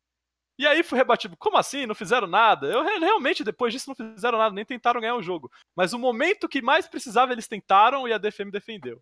Então, quando eu vi isso, eu falei, pá, a Mega tem alguma noção do que tem que fazer, diferente do que todos nós falamos. Todos nós, não, porque eu, eu tava sendo bem, bem mais ou menos em relação à Mega no programa passado. Então, eles têm uma noção do que eles têm que fazer. Não, não, não exclui o fato deles irem da pior região do mundo, de ser um time que, na teoria, não é pra ganhar de ninguém. Então, automaticamente, eu acho que é a pior derrota da NTZ. Mas não é um time idiota que nem a gente tinha falado que era no Around the Rift. Pelo menos eu não acho que seja. Então, só pra já tirar isso aqui, porque, né, eu É. meio que tinha avisado. Assim, no, no, no programa da, da semana passada eu, eu, eu critiquei muito essa Mega. E a Letícia tá comigo, porque ela assistiu os jogos também. Então, eu, eu, eu permaneço. Eu não vou ser hipócrita de dizer que eu não achei isso, não. Na semana passada, dos jogos que eu vi da Mega, esse time não tinha condição de ganhar de ninguém, cara. Pelo, pelo que eu Sim. vi eles fazendo. Porque o que eles estavam fazendo na, nos jogos que classificaram eles para MSI era bizarro. A maneira como eles conseguiram as vitórias, em nenhum momento eles demonstraram nada que eles estavam conseguindo fazer. E pra mim, o, o Cálice se apegou bastante a uma tentativa de um dive que eles efetuaram. Que eles tentaram fazer, mas foi a única coisa overall que eles Então, tentaram então, fazer. Então, O bot, e o bot ficou coisa- even contra uma. um- Sim, sim, eles, eles literalmente. Então, é porque, que nem eu falei naquela hora no chat, eu acho que foi um mérito muito maior da DFM em não deixar a, a, Ok, ok. a Mega tentar fazer qualquer outra coisa no jogo do que um demérito total da Mega. Eu vi a Mega que tinha noção do que eles precisavam fazer, porque pra mim eles draftaram tudo errado contra a DFM. Pra mim a única chance que eles tinham de vencer o jogo era liberando a Tristana, era dando um dive daquele muito rápido. Pra mim, se fosse na LPL, como a gente já tinha falado, o dive tinha acontecido naquele level 2 que o, que o jungler glorioso, em vez de dar flash, eh, combo flash, deu flash combo. Então, a- ali, ali era um ponto que eles tinham que vencer ali pra conseguir ganhar o jogo. E eles estavam ali na hora que eles precisavam estar. E eu me apeguei completamente a isso pra ter uma noção de que a Mega tinha alguma. sabia o que fazer. Eu concordo com vocês, afinal, eles no- no- no- na, na liga deles não fazem nada no menor sentido. Tipo, eu concordei isso com você semana passada. Mas eu não acho que é um time burro. É, aquilo acontece Não. naquela região porque é aquela região, sabe? Eu, eu não acho que é um time burro, mas eu acho que é um. Era pra mim assim, pra mim a NTZ é melhor do que eles. Assim, o que eu vi deles, o que eu vi da NTZ, eu acho a NTZ melhor do que eles. Então, pra mim, a NTZ ter perdido aquilo foi bizarro. Foi. Que nem eu Não, eu falei também no. Twitter, é. Como eu falei no Twitter, é, perder pra Mega, pra mim, era motivo pra comunidade brasileira entrar, entrar em depressão. E eu entrei em depressão, e eu estou em depressão, porque assim, não faz sentido algum. Porque é, eu acho que assim, é, não, não tem time burro no MSI, não tem time que você fala assim, esse time não, não tinha que estar aí. Meu, todo mundo ganhou o seu, o seu campeonato da sua região, né? Todo mundo tem um porquê de estar lá e tá cumprindo algum papel ali. É, eu acho que assim, eu não vi a NTZ, que eu vi no CBLOL. Eu acho que aquela NTZ, ela não tava ali. Nenhum dos jogadores, pra mim, correspondeu ao que eu esperava. O Envy, que a gente viu é, brilhar na série final com o Flamengo, não estava ali. Foi o. to- Foi nem, co- nem coadjuvante ali. Ele não apareceu nem. É o que eu falei no Twitter também. Se o Envy jogasse 50% do que ele jogou na final, eu acho que ele seria muito bom. Mas ele não jogou nem isso, não jogou nem 10. Então, assim, é, o, que, o que eu acho da Mega, e eu até falei, eles são lentos demais. Pra fazer uma jogada, pra fazer um dive, pra pensar num, numa rotação, eles demoram. Eles... Só que assim, a NTZ foi mais lenta do que a Mega ainda. Então, é, eu não consigo dizer nada sobre um jogo, né? Eu consigo falar da série que eu vi da final, da, da Liga do Sudeste Asiático, né? Mas eu não consigo falar ainda da Mega do MSI, porque é, eu não assisti o outro jogo deles, eu vi. Não, eu assisti, assisti uma parte só. É, que eu. Que assim, eu vi que eles iam perder, eu fechei, porque eu já sabia tudo que ia acontecer, enfim. Mas eu vi eles contra a DFM, eu sabia que a DFM ia, ia ganhar, ia muito bem. Mas assim, pra mim não. Sabe, não faz sentido o que aconteceu. E foi um jogo enorme ainda, foi um jogo longo. Então, e várias jogadas assim, TZ que eu falava, meu Deus, mas por que esses jogadores estão fazendo isso? Por quê? Teve uma jogada que eu lembro muito bem, é, que eu até fiz um comparativo, que foi. Eu acho que eh, ia ter uma jogada no top, e o Tai ficou sozinho, e alguém, acho que o Ryze deu TP. Acho que foi isso. O Envy deu TP pra lá, só que foi muito depois, o Tide tava, tipo, praticamente morto, e o TP foi depois, assim, foi uma coisa atrasadíssima, uma coisa horrível de ver, assim. E eu até pensei, que coisa estranha, tipo, nunca vi isso, sabe? Eu tava vendo jogos da Fungvu, jogos da Fenerbahçe, de jogadores mais, bem mais sincronizados tal. E aí eu vi isso e eu fiquei, tipo, meu, não faz sentido, sabe? Que, que coisa atrasada, coisa desincronizada, coisa estranha. E para mim, assim, foi difícil ver esse time bater no Flamengo e perder pra Mega, sabe? Acho que para todo mundo aqui foi difícil ver isso. Acho que, sabe, é muito, muito estranho. Enfim, É porque foi assim, uma coisa assim que eu não, eu não entendi e não entendo até agora. por que que pra mim é a pior derrota de um time brasileiro internacionalmente falando? A gente já teve derrotas bem ruins. É, já perdemos pro Japão, já perdemos pro PL, em momentos que elas eram consideradas, se não a pior, uma das piores equipes da, da região. Mas, por exemplo, quando a gente. Vamos pegar aquele, a- a- aquele jogo da Red contra a Dire Wolves, né? Que foi no MSI do, do Rio de Janeiro, se eu não me engano. Que na verdade foi em, em São Paulo o jogo. É, A gente falava, o Shiny Fire é um cara, é o melhor jogador desse time. Ele é o cara que consegue construir as vitórias desse time. Se ele conseguir ficar livre, pode ser um problema. O que, que aconteceu naquele jogo da Red contra a Dire Wolves? O Shiny Fire ficou livre e conseguiu fazer o que precisava pelo mapa, ganhou o jogo. Quando a gente foi falar da, da Kabum contra. Era da FM, né? O. KDC. Uhum. A gente comentou de algumas coisas da DFM. A Champion Pool do Ceros, ele pode trazer um impacto no mid. Se anular o Dinquedo, pode ser um, um grande problema para Kabum. E o que que foi que aconteceu? Exatamente isso. Tiveram dificuldade de lidar com a pool do Ceros, tiveram dificuldade de lidar com o foco que a equipe dava para ele e acabaram perdendo o jogo por causa disso. Agora, o que aconteceu em NTZ e Mega é indefensável. É indefensável. Indefensável. A Mega não tinha uma condição de vitória nesse jogo. Ela não A NTZ tinha. deu a condição Ela não eles. tinha a condição de vitória. O jogo já era da NTZ. A NTZ tinha ganho aquele jogo. A NTZ ela chegou num ponto daquela partida que ela tinha que errar muito para ela perder o jogo. E ela perdeu. A NTZ conseguiu perder para um time que já não tinha mais como ganhar um jogo. Eles não tinham mais como ganhar uma partida dessa. E eu nunca vi.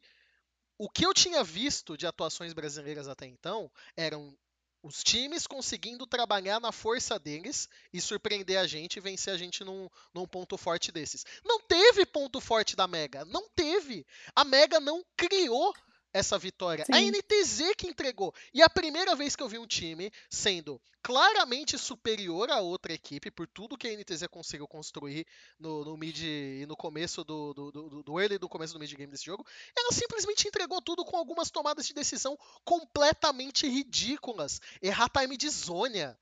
Um AD Carry totalmente fora de posição com flash e, e, e heal. Não precisou nem gastar pra nesse sair, ponto, velho. Nesse ponto de errar o time dos zonas, eles já tinham entregado Não, não, sim, coisa. sim, eu só tô dando exemplo. Sim. O cara É, ficar em é, cima de uma ward com a lente ativa, sabe? Tipo. Eu lembro, eu lembro, eu lembro exatamente do diálogo, que foi a NTZ deu uma entregada no mid, aí o Beruto ficou, ficou meio, meio assim porque o jogo, tipo, o jogo ainda era muito do da NTZ. Eu falei, cara, o Shin tá de Gragas. O Gragas é, é, é literalmente bom contra os cinco jogadores, os cinco players que tem, os cinco champions que tá contra contra a NTZ. E o Shin tá gigante. O Shin ganha o jogo com um flash combo ult. E aí, mano, é impossível a NTZ perder isso. O Shin, 10 segundos depois, tomou o pick-off e eles tomaram o Baron. E um pick-off que não faz sentido nenhum ter tomado, porque a Mega tava ali também, eu nem sei porque que a Mega tava ali. Então. Como eu falei, é, a Mega já tinha perdido o jogo. A gente que deu a vitória pra Mega. E por isso que é tão feio. Diferente da Kabum, que, tipo, naquele, no jogo de desempate, que eu acho que é o que marca mais o pessoal, a gente chegou a, a falar bastante sobre isso que o Ranger, o Ranger tinha ali, o Ranger podia ter invadido o cara naquele momento no topside e ter ganho o topside pros Antins, e ele simplesmente não fez. De não sei porquê, acho que naquele momento ele já tava tiltado, e aí virou toda uma bola de neve no, na mid lane e no bot. Esse jogo não, esse jogo a gente tava na frente. Tipo, Não é que, não é que um jogador em específico não fez algo que ele deveria fazer. Tipo, todo mundo não fez nada do que não deveria fazer quando o jogo já tava ganho. Isso que é o pior, era só ganhar o jogo. E aí a gente, né? Cara, pra foi uma sequência de tomadas de decisão da NTZ que, sinceramente, eu acho que eu não lembro um jogo do circuitinho que teve um time que, que, que, que, que entregou um jogo da maneira que a NTZ entregou. Cara, Eu, eu, fiquei, eu fiquei assustada, assim. Acho que a maior foi... entregada, a, a entregada mais próxima que a gente tem da NTZ foi quando o time do Bueiro quitou do- da competição. Só assim. Porque é deplorável. Não é. Não é. A Letícia falou que não é nem perto do que, do que o Envy jogou e eu já ia. então assim, outro é, que é completamente, tipo. É. é assim, e- eles não viajaram pro Vietnã. O voo deles vai chegar hoje, né? cara, assim, É a impressão que dá, né? A impressão que dá é que é, eles nem, assim, estavam comentando. O Maestro também comentou numa entrevista que ele deu, que ele deu pro Eric, que tá lá no, no Vietnã, né? E, e o Eric perguntou, né, essa questão se foi nervosismo. E o até falou assim: ah, é, os jogadores falam que não, mas eu acho que sim, eu acho que nervosismo impacta sim. Querendo ou não, tem essa questão do. é, alguns lá estão lá pela primeira vez, o Redbert não. Eu não me quem mais tem experiência ali? Eu acho que o Envy não tem, o Shin Só o também não. tem, Só o Redbert É, tem. só o Redbert tem. Então, todo mundo lá, assim, tá lá pela primeira vez, assim, tem, querendo ou não, a gente tem, tem muita pressão, sim. É, eu acho que essa questão de ser underdog no Brasil e ser o único time do Brasil lá fora é, é muito diferente. Eu acho que a NTZ, eles se fortalecem muito na ideia de, por exemplo, na final, pra mim foi muito isso, né? Ser underdog contra o Flamengo tem esse impacto de ah, deixá-los um pouco mais confortáveis, né? Do tipo, ah, então a gente não tem nada a perder porque a gente é underdog mesmo, ninguém acredita que a gente vai ganhar, então a gente tem mais uma força aí, né, um- uma motivação. Agora, você ser o único time do, do seu país lá fora, o que isso representa para os jogadores, eu acho que é algo que é, devia estar sendo trabalhado, né, dentro da, da staff, né, da, da com a psicóloga deles. O que isso representa para eles, por que que- qual que é a motivação que eles têm, por que, que eles estão lá fora, né, o que, que tudo isso significa, tem que ser trabalhado. É, eu não sei como foi essa preparação, mas assim, como eu já tinha falado no começo e volto a falar, muitos daqueles erros, pra mim, não tem justificativa plausível do tipo, ah, esse jogador é ruim. Não, ele não é. Tipo, acho que a gente tem que parar também de falar assim, ah, não, porque o nosso nível é muito baixo mesmo, e sabe, uma, uma coisa meio depreciativa. Mano, não, até quando a gente vai ficar falando que o nosso nível é baixo mesmo, pronto, acabou. Aí, mano, se o nosso nível é baixo mesmo e nunca vai mudar, então nem vamos, nem vamos pra lá, porque a gente vai pra lá passar vergonha sempre, então nem vamos pra lá, sabe? Eu acho que a gente tem que parar de ficar usando muleta também, de ficar falando, ah, não, porque o nível é baixo mesmo, a gente é ruim mesmo. Mano, não é isso, sabe? Não é isso. Eu acho que a gente tinha, assim, plenas condições de ganhar de todos os times que estão lá. Se a gente não ganhou, vamos ver o que, que, que precisa melhorar, o que, que tá errado. Acho que, claro, é uma questão muito complexa, muito difícil de, de abordar, não, não, é, não é simples. Mas eu acho que, pra mim, não justifica nível, nível baixo. Porque, assim, mano, perder contra a Mega. Tudo bem você falar que o nível é baixo, o nível brasileiro é baixo? É. Mas eu acho que, assim, tão baixo como foi, a gente, pelo amor de Deus, sabe? É, é, como eu falei, eu assisti a final da- Mega contra a Team Empire, que foi, né, a final lá da, da liga deles. E, assim, o primeiro jogo foi um jogo muito semelhante desse da NTZ. A Mega tava tomando, assim, um stomp, só que eles voltavam, a, voltavam no jogo por erros que os caras cometiam. Então, assim, é, os caras, sei lá, davam um over, a Mega ia lá, punia e voltava. Mas eles não, nunca tomaram uma à frente nesse jogo. A Mega não é um time ativo, não é um time proativo. E esse é o meu problema com, com, com esse time. Então, como eu falei, não é um time burro, mas é um time que não tem por que ganhar da gente. O nível deles não é maior do que o nosso. Entendam. O nível deles não tá na nossa frente. Não, não tem, a gente tem que parar de usar isso como muleta e, e todo ano falar a mesma coisa, que assim, daqui a pouco no Mundial a gente vai estar falando as mesmas coisas. A gente tá falando, vai estar batendo nos mesmos pontos e a gente não vai sair disso. Então o que me incomoda nisso tudo é, é ficar falando que a gente não sabe que o nível é baixo. Eu acho que esses jogadores têm potencial sim para serem bons. É, e sem agora usar o potencial, como o Dudu falou, eu acho que são bons jogadores. Eu acho que o Shinny mostrou muita coisa. Ele foi melhor do que o Shrimp na série. É, ele é um jogador bom. O Envy também foi um monstro na série. O Mills tem, tá começando. A, é um jogador novo, tem muito a, a crescer, muito a melhorar. a gente sabe as problemáticas da botlane de NTZ, mas mesmo assim acho que é uma botlane boa. É, tem que explorar esse potencial, a gente tem que trabalhar esses jogadores da melhor forma possível. Porque assim, não dá para aceitar isso. Não dá para aceitar perder pra Mega e falar que o nosso nível é ruim, acabou, acabou e é nóis. Sabe? Eu acho que a gente tem que partir de um outro pressuposto, que é começar a entender o que está acontecendo, né? Então, assim, é, não só simplesmente apontar os erros mecânicos e falar, ah, tem que melhorar, tem que treinar mais, solo kill, lá. Eu acho que o que principalmente me incomoda em toda, todo o campeonato internacional é exatamente isso. E vai continuar me incomodando porque eu acho que não vai mudar tão cedo. Eu acho que, para variar, também existe uma, uma arrogância é, muito, muito grande ainda em, em, em, o que precisa ser feito para melhorar, sabe? A, a, assim, eu até tinha comentado isso quando a gente estava falando do, do, do, do, grupo anterior, do grupo A. Uh... Me, me deu branco. é, pera, vou, deixa eu retomar. Uh, eu, eu, tô tão, eu tô tão triste que eu me deu até branco. Posso, posso ir aqui então? Não, fala, fala, fala enquanto eu vou lembrando aqui. Não, é, isso, isso que, que a Letícia falou de, de não ter moleta e tal, tal, tudo que ela falou eu concordo bastante. Eu acho que eu, eu sou um dos caras que falam que a região é fraca há muito tempo. Porque, uma, a, eu acho a região fraca. Eu assisto o CBLOL e eu vejo um gameplay ruim. Não ruim, mas não tão bom quanto o resto das ligas que eu vejo. Certo, CBLOL. A GPL de fato é muito pior do que qualquer coisa que a gente vê no CBLOL. E é por isso que a gente falou tão mal da Mega. Mas eu, tipo, a gente vai falar da Vega ainda. Para mim a Vega foi o melhor time que jogou de todos os times da fase de play. Eu acho que a gente tem dois problemas muito grandes. Um, que a liga é de fato muito ruim e dois que sim, a gente não performa nada internacionalmente. Eu não sei se é, se é tilt, eu, sei, é, acho que é todos os motivos que a Letícia, Letícia falou, combinado com o fato da nossa liga ainda ser fraca.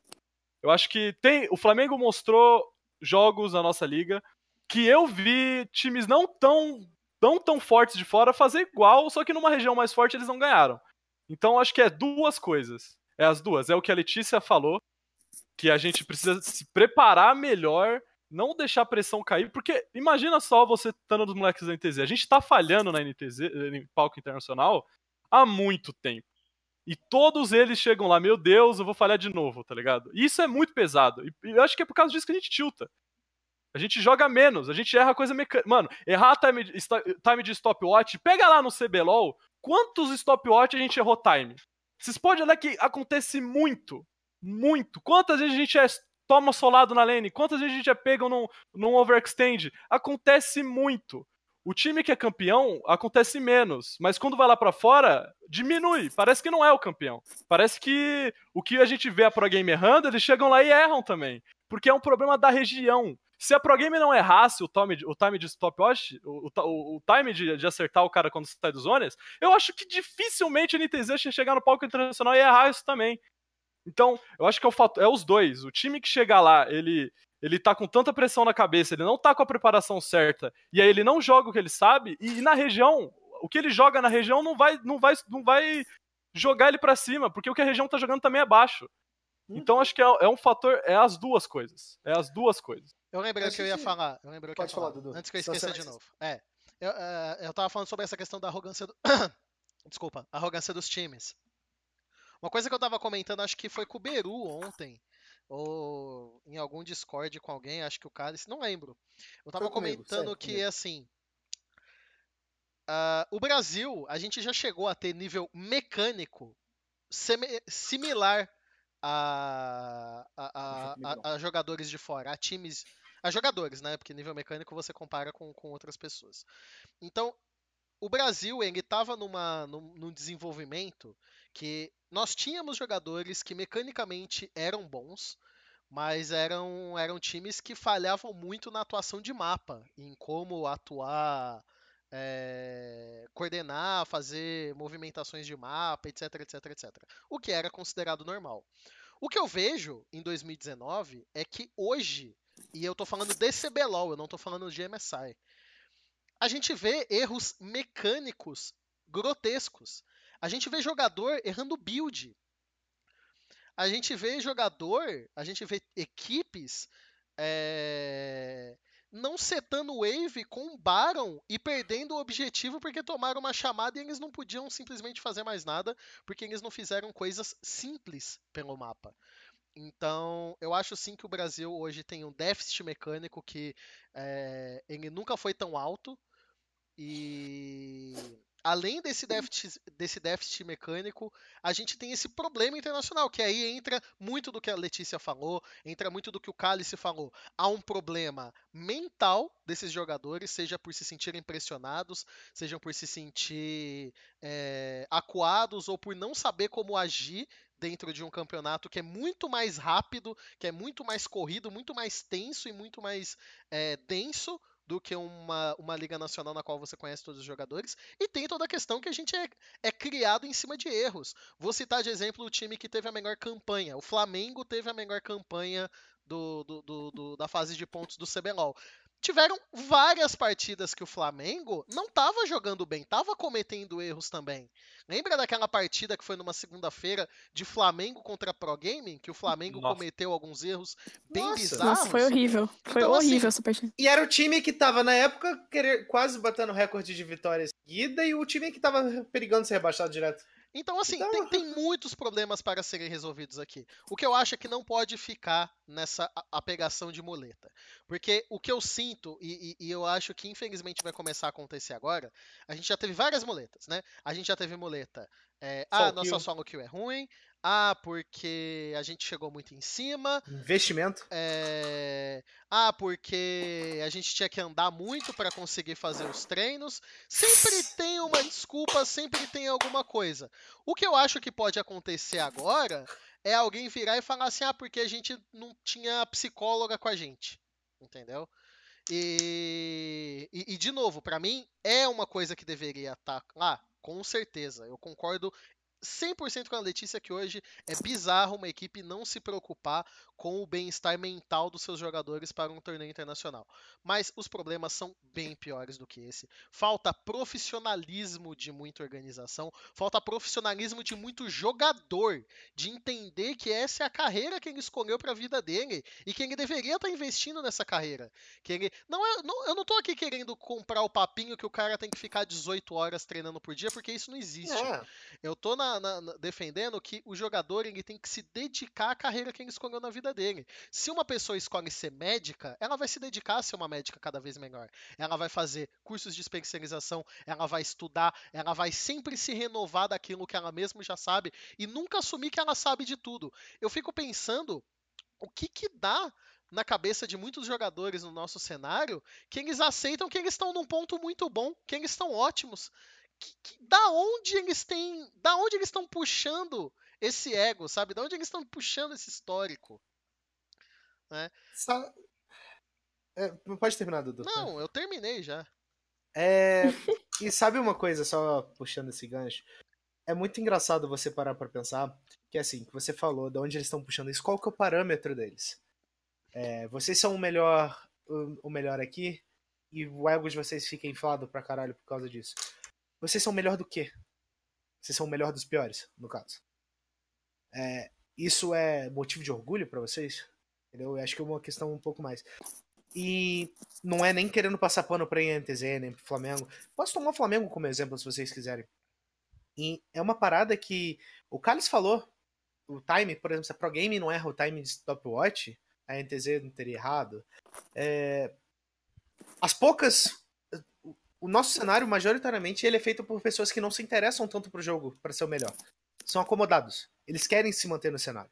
Eles fizeram dele tá, o deles está ótimo. Poucos são aqueles que oferecem ajuda para todo mundo crescer. Poucos são aqueles que têm realmente a gana de querer superar os outros.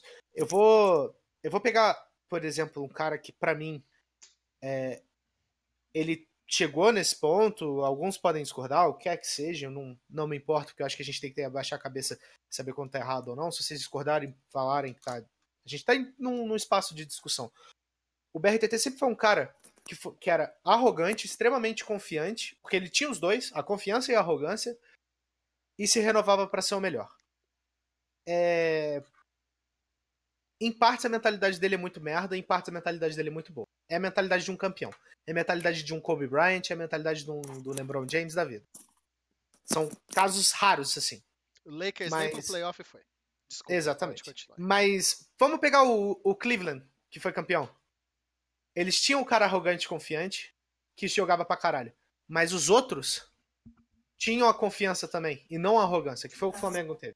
O Flamengo teve arrogância. É, o nosso cenário, ele é repleto de arrogância. O nosso cenário, ninguém abaixa a cabeça pra chegar e falar assim, galera, se eu tô jogando mal, eu não vou prejudicar só meu time, eu vou prejudicar os outros times que vão, vão vão, vão performar internacionalmente. E o problema não é não é porque assim ele não quer ver o amiguinho dele indo bem lá fora. O problema é que ele tá cagando. Ele quer, ele quer o dele ali, pronto, acabou.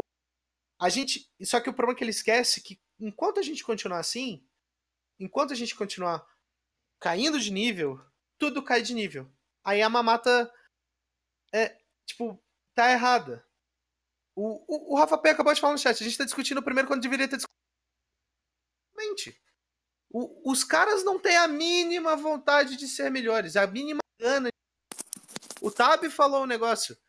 É. Vocês reclamam da solo kill, mas vocês não estavam no top. Não estavam no topo. No top. Então, tipo. Vocês. Para, senta. Vamos. Vamos. Não vou pegar a INTZ pra pau mas eu vou pegar de exemplo porque é eles que estão lá. Os cinco da NTZ podem ser os cinco jogadores mais esforçados do país. Eles podem ser os caras que sentam o rabo na cadeira 24 horas por dia para poder, pra poder jogar o jogo e aprender o melhor.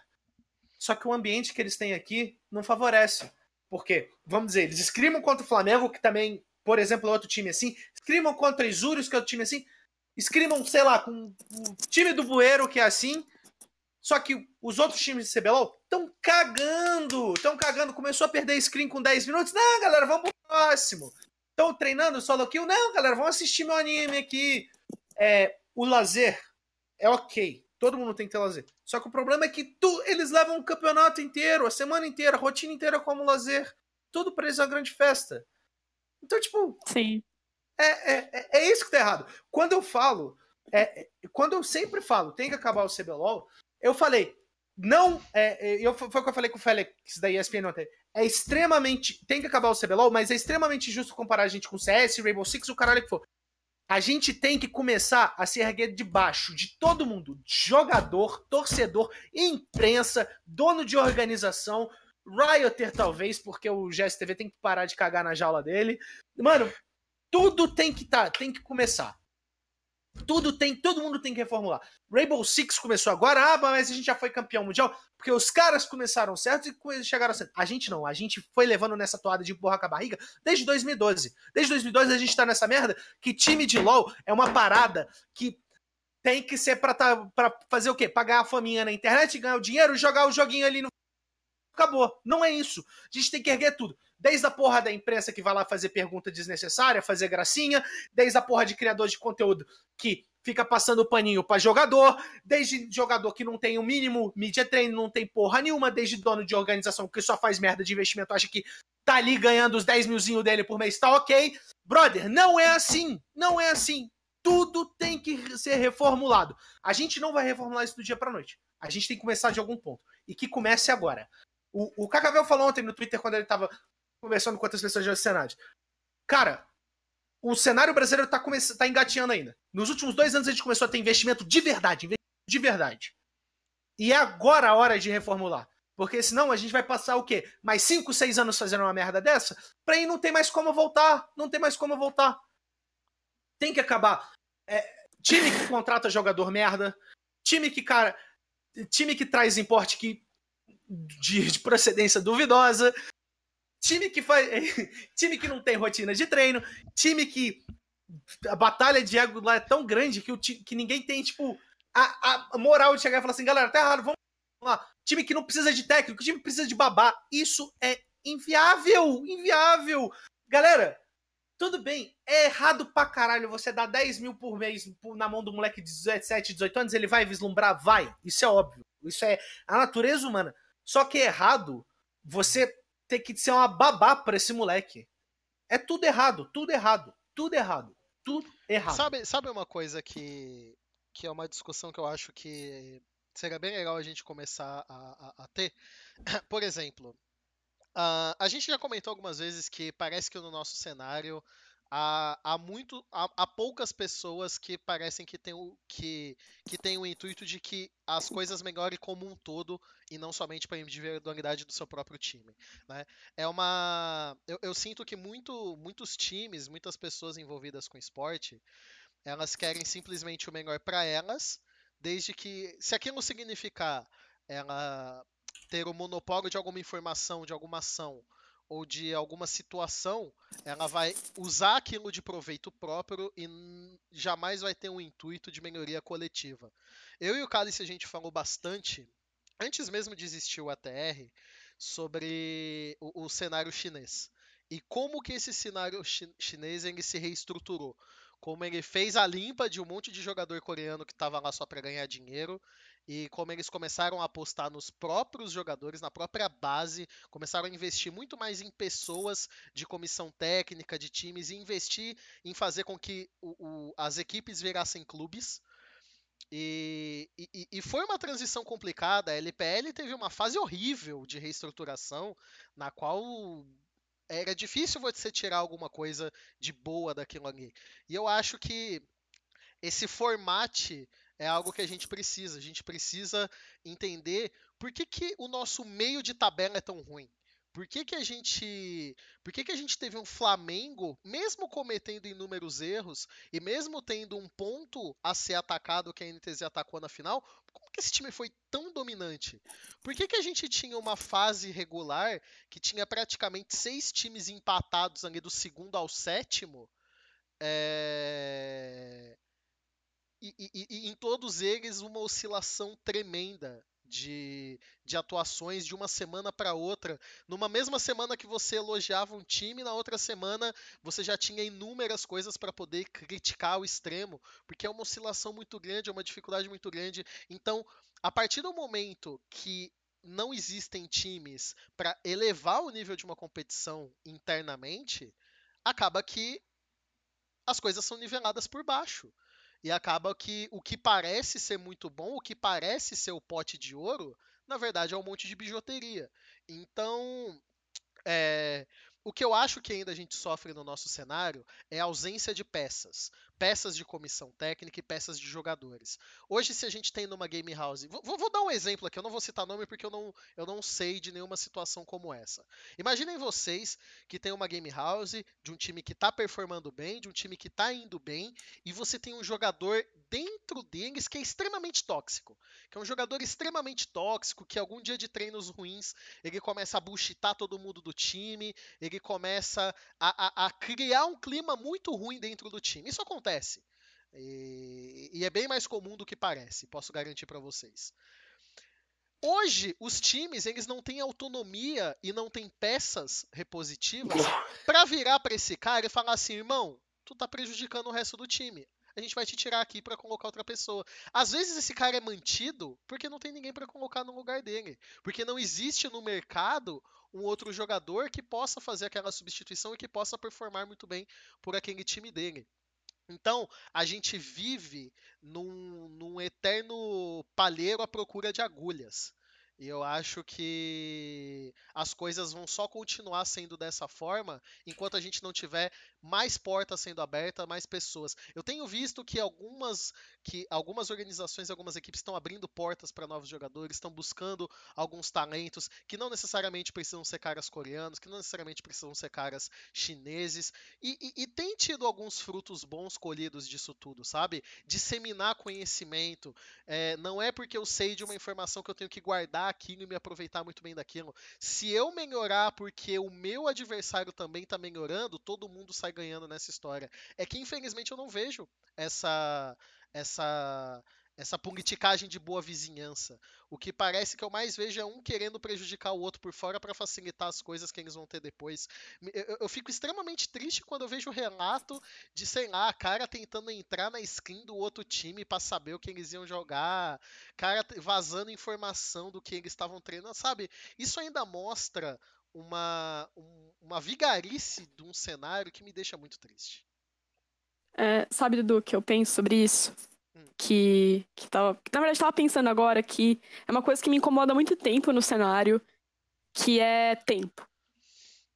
Eu, uma coisa que eu percebo é que grande parte da- das organizações não quer tempo. Eles querem resultado, querem, enfim, é, conseguir contratar gente de fora, gente boa até de fora, jogadores de fora, comissão, enfim, e querem resultado rápido, querem ganhar o CBLOL, querem se manter no topo. Às vezes nem querem resultado, nem querem ganhar, nem querem ser campeões, parece, né? Parece. Mas querem estar lá. É isso que, que eu- é a impressão que, que me causa, né? E isso me incomoda, porque eu acho que é o que eu tava falando, né? Se você quer performar bem internacional, você precisa ter uma mentalidade, e eu não tô falando só de jogador que vai desempenhar lá fora, mas você precisa ter uma mentalidade forte estruturada do que você quer, das suas motivações, dos seus objetivos. E é uma coisa que eu sinto que muitas organizações não têm. Então eles querem, por exemplo, é... vou jogar um exemplo aí do, do Tab que a gente viu, enfim, do, do Nelson, pessoas que vieram pra cá tinham né, um estilo de trabalho diferente, tinham uma, é, um planejamento, né, toda uma ideia de como eles trabalhavam lá fora e trouxeram isso pra cá. E, e você precisa de tempo para que isso seja desenvolvido, você precisa de recurso. Então, por exemplo, o Tab mencionou lá, "Ah, eu queria aprender português. Você precisa fazer com que esse cara esteja dentro do time, esteja bem, esteja fazendo o trabalho dele. E se você coloca um monte de empecilho, se você tem um monte de barreira, você não vai conseguir isso. E claro que não vai vir resultado, claro que não vai ter melhora. Então, eu fico imaginando o que, que essa- essas organizações esperam quando elas fazem isso, né? Quando elas. Por exemplo, isso que você falou mesmo sobre investir na base, né? Para investir na base, você precisa de tempo. Você precisa. É, é investimento a longo prazo, não é você é, colocar, montar um super elenco maravilhoso, cinco jogadores extremamente excepcionais, para ganhar um, um split de CBLOL e ir lá na MSI, sabe? E assim, o que eu vejo aqui no Brasil é muito isso, né? Você não tem um planejamento, um investimento pensando longe, pensando em montar um time que vai ser destaque. Por exemplo, a gente no Brasil, eu estava pensando também, que a gente sempre viu, né? Ah, Superma- Supermassive lá fora, agora a gente tá vendo pela segunda vez da FM, tá vendo aparecer as mesmas equipes, e aqui no Brasil você não tem uma equipe que é recorrente, muito forte ah, lá fora. Você não tem uma, uma, uma estrutura pesada. Claro que nem sempre vai ser uma mesma equipe que vai ser a melhor, né? Até, até bom que não seja, mas a gente não tem ninguém que seja assim. Que seja um exemplo de estrutura e de uma base sólida e de. Não só de investimento, mas de mentalidade, né? Que possa passar isso ah, pra gente, né? Então, assim, eu acho que é um problema muito estrutural. Sim. Eu acho que vem muito de dentro e não tem como a gente esperar que não tem como a gente esperar melhora é, do desempenho internacional se a gente não tem estrutura, a gente não tem um, times que pensam é, desde o começo, né, em como vai tratar o jogador, como vai lidar com isso, lidar com tudo isso que o Bernardo falou, né, desses jogadores tão novos, é, numa realidade de, ah, enfim, altos salários, né, para a idade deles, é algo absurdo, nem, acho que nem quem tem uma carreira estabilizada e é novo ganha isso, é, enfim, é, falando aqui também não só não eles não ganham nada exorbitante a maioria né mas mesmo Sim. assim são meninos muito novos nessa realidade e eles não têm esse esse acompanhamento né eles não têm essa por exemplo eu agora estou desenvolvendo um projeto de carreira para jogadores de esportes na, na faculdade e assim é, é um negócio que mano tem que ter sabe você vê que precisa não é desnecessário não é perda de tempo eu fico muito triste quando eu vejo equipes falando que ah não a gente não acha que ia funcionar um psicólogo nessa com a cultura deles é diferente porque o pensamento deles é diferente. Meu, sabe, não tem mais isso, isso não existe. Jogador precisa de acompanhamento, precisa de estrutura, precisa de base, precisa de. Meu, eles não têm isso. Ainda mais jogador que vem de fora. Então, assim, o que me preocupa, na maioria dos casos, é a mentalidade das organizações, é a cultura que elas passam para jogadores e como elas desenvolvem isso internamente. Que eu acho que não tem, sabe? Eu acho que falta muito. É, é uma, uma precari- precariedade nossa e isso me preocupa bastante. Eu até vi o, o Rafa P comentou no chat sobre quando eu comentei dessa questão da- da- das organizações se ajudarem mais, de, de serem mais cooperativas. Ele falou que tá começando a acontecer isso, tá, tá, tá melhor do que na época que eu, enfim, vivenciei mais essa questão. Fico feliz de, de ver que pelo menos tá tendo essa iniciativa. Eu acho que não, não vai mudar de, um- de uma hora para outra. Infelizmente, a gente está dentro de uma situação que a gente está apresentando pontos, a gente. Claro, a gente tem que assumir também aqui, nós do ATR, que nós estamos é, falando de coisas. Infelizmente, nenhum daqui, tá- nenhum de nós está dentro de um time ali dia a dia para saber como as coisas são também. Então, a gente fala muito pelo que a gente acaba vendo de uma maneira mais externa, mas. A gente parte também que a gente não sabe como funcionam muitas coisas dentro dos times, a gente tem uma ideia por alguns casos que a gente fica sabendo, mas a gente tem que assumir também nossa ignorância em alguns pontos desse e entender que todos esses pontos que a gente apontam, eh, esperamos que eles sejam positivos, mas que tudo vai ser feito a passos pequenos. Não, a gente não tá numa situação dessa. eh, eh, é, a gente não tá numa situação dessa de agora. Não é o, o- os resulta o resultado pífio desse primeiro dia da NTZ, porque, desculpa, o resultado da NTZ nesses dois primeiros jogos foram pífios. É, atualmente, do que já foi mostrado, é a pior equipe da Messiah até o momento. E. E, e essa é uma vergonha que não é só da NTZ. Essa é uma vergonha de todo o cenário, de todos os times, de todas as pessoas envolvidas com ele. É uma, a, a NTZ está sendo a linha de frente de uma coisa que está toda por trás dela. Então, assim, é, eu sei que muitos torcedores, muitas pessoas acabam atacando somente eles, mas a vergonha é geral, a vergonha não é somente deles.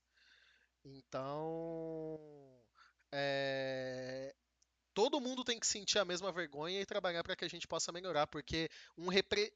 a, a NTZ é um representante. Ela, Sim. ela não é uma equipe convidada, ela não é uma equipe invitada, ela é uma representante.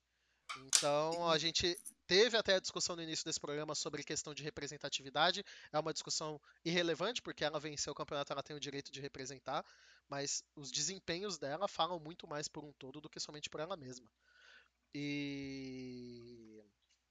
Enfim, eu- eu- essa é uma discussão bem bacana. Eu espero realmente que a gente possa sempre abordar esses pontos de uma maneira bem, bem interessante, que ela acaba não sendo visto por, por maus olhos. A gente fala esse tipo de coisa simplesmente porque a gente quer que as coisas melhorem. Porque, honestamente, eu a, a sensação. E, e todo mundo sabe, eu, eu recebo até umas críticas por causa disso. Eu sempre fico hypado pra participação brasileira internacional. Eu sempre falo. ficar. Eu sempre falo. Eu falei da Kabum, eu falei da NTZ, eu falei de todo mundo. Eu, eu- sei que algumas pessoas até querem diminuir muito as coisas que eu falo por conta de- dessa. Mas, cara, eu não tenho como. Eu, eu quero torcer, eu quero que eles vá bem. E eu fico muito E tá certo, tem que torcer mesmo. Sabe? Eu, eu faço Não tá parte errado. desse cenário, cara. A, a- a participação deles me representa também. Então, não é uma coisa. Eu não tenho que olhar pra eles de cima pra baixo. Eu tô igual, eu tô junto. Eu tô sendo representado por eles. A vergonha é minha também. Dudu, não é. É, não, é, é simples. É, é muito simples. É igual. Vamos pegar um. traçar um- uma comparação. Bra- seleção brasileira na Copa do Mundo tomou 7 a 1. O sonho de todo garoto brasileiro na anti- antigamente era ser jogador de futebol. Você vê seus ídolos, você passa aquele tempo todo querendo chegar lá. O cara realizando seu sonho, chega naquele. Toma um 7x1 porque o time é um bando de vagabundo que tá jogando mal, porque ao invés de querer treinar, tá fazendo o quê? Tá comendo. tá tá fazendo o, o que não precisa fazer, que eu não vou citar nomes porque eu acho que é, eu tô dando como exemplo, né? É, mas eu não, não. Vamos dar exemplo. Sushizada, que é o meme dos caras, que eu acho que é um meme horrível. Porque puta que pariu, os caras perderam o jogo e possa fazer. Meu irmão, ele é um ser humano, ele tem que comer, caralho. Tu quer que ele faça o quê? Vai lamber o cu do outro pra poder se alimentar?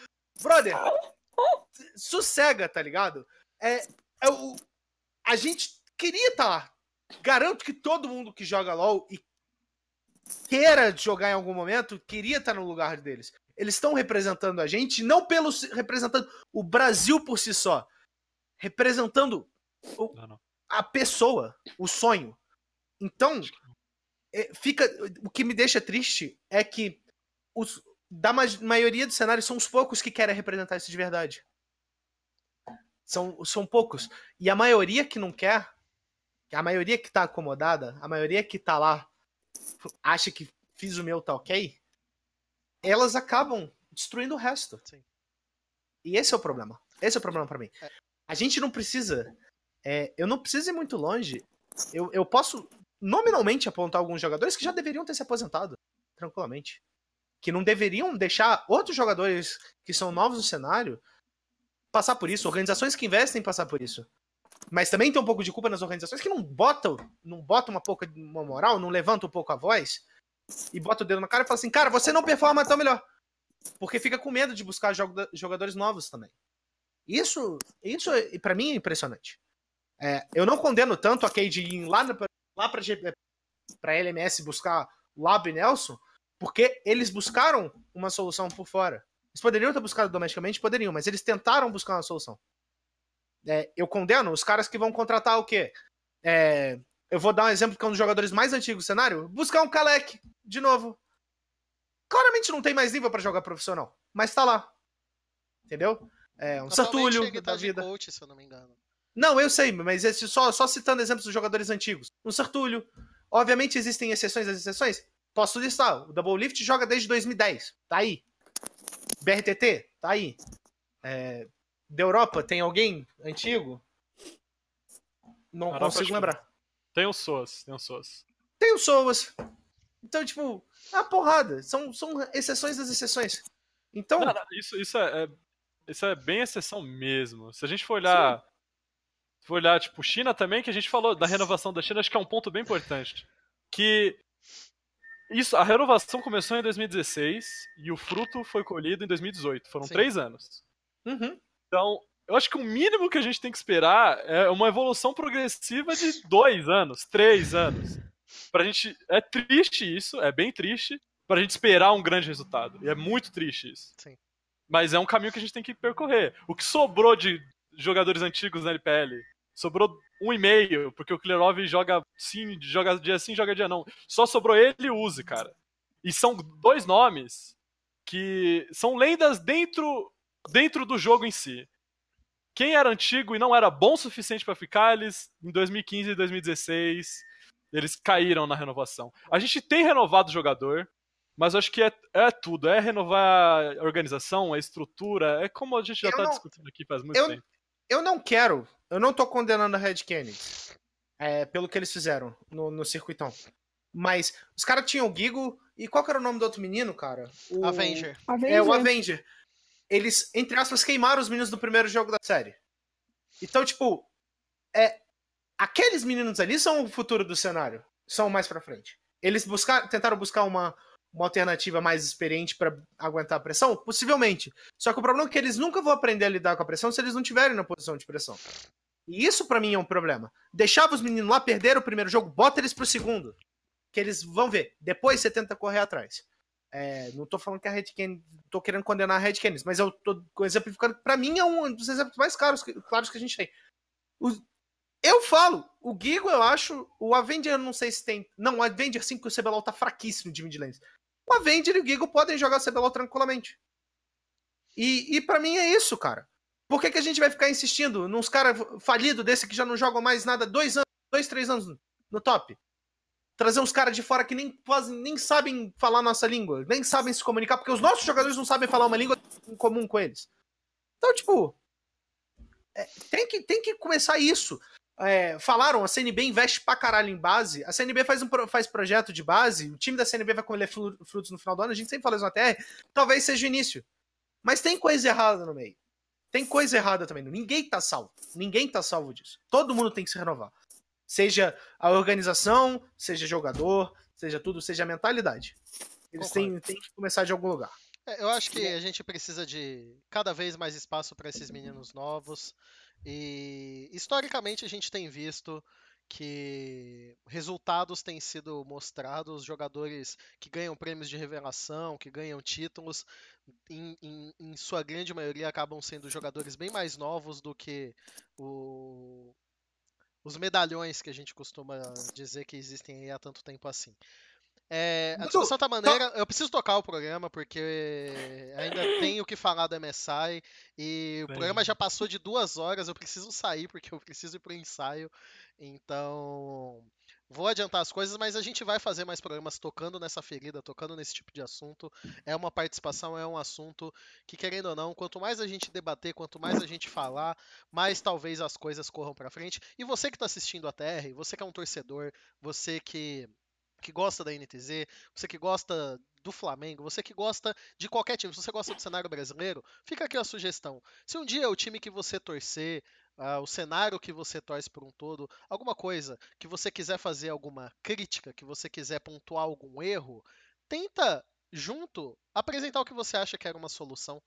É, tenta não só falar que, meu Deus, aquilo foi horrível, meu Deus, aquilo foi. Tenta pelo menos dar uma sugestão. Às vezes, dentro do que você possa pensar que você não está ajudando em nada, uma tentativa de dar alguma palavra de apoio, de alguma ajuda, seja melhor do que simplesmente o próprio hate, sabe? Então... Uma coisa meio boba, uma coisa meio boba é justamente isso. Em vez de você falar, pô, o Flamengo tinha que estar tá lá, por que, que, você não fala, eu NTZ, por que, que vocês não draftaram X coisa? Por que, que vocês não baniram o Cartus da Vega? Eu, eu perguntei, por que, que vocês não baniram o Cartus da Vega? Por que, que vocês não fizeram isso. com a Nanasik o mesmo que ele fez com o Shrimp, por exemplo? É, tipo, na não, final. mete esse louco de ficar dando trash talk no Twitter de oh, o Flamengo faria melhor, oh, vocês são lixo. Mano, vai lá e fala por quê? Porque Caraca, pergunta, velho. Dá a sua sugestão. Você parece idiota. Você, você vai achar que os caras sabem. Talvez os caras até sabem, mas se você ficar martelando na cabeça, se não sabia, vai entrar de vez, sabe? Então façam isso, velho, sério. É, tenta, tenta não ser simplesmente tóxico. Você tem todo o direito de estar tá indignado com a situação. Mas é uma coisa que eu aprendi nas minhas aulas de redação. Você não trabalha um problema sem apresentar uma solução na conclusão ou de pelo menos uma ideia dela. Então, vamos tentar trabalhar um pouco nisso. Já que a gente cobra tanto que os times se ajudem, uma parte disso tem que partir das pessoas que querem apoiar. O que quer dar hate, o que só quer ser engraçadinho, isso aí não tem o que fazer, não, mas isso aí existe em qualquer lugar. Vamos continuar tocando, porque eu quero falar um pouco sobre essa Vega Squadron.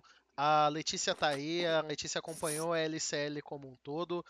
E ouso dizer que essa Vega Squadron, por enquanto, é o time que eu mais gostei de ver atuar dentro da SMSI. Uma equipe que se manteve fiel àquilo que ela faz de muito bem, a uma Champion Pokémon. Estão esbanjando um pouco de arrogância, estão esbanjando um pouco aí de excesso de confiança, mas até aí é, eles estão ganhando, né? Então, é, teve entrevista aí dos caras falando que o Rise do Envy era ruim, que eles não se preocuparam muito com o pique, etc, etc. Acho que aí tem um pouco cara, de. Cara é corajoso de falar aquilo, hein, Dudu? É, o cara, o cara tem as coragem. Na frente Mas o engraçado Eric, é que o é o No Man's ainda. É o No Man's ainda. Tipo, No Man's não é tudo isso, sabe? Mas enfim.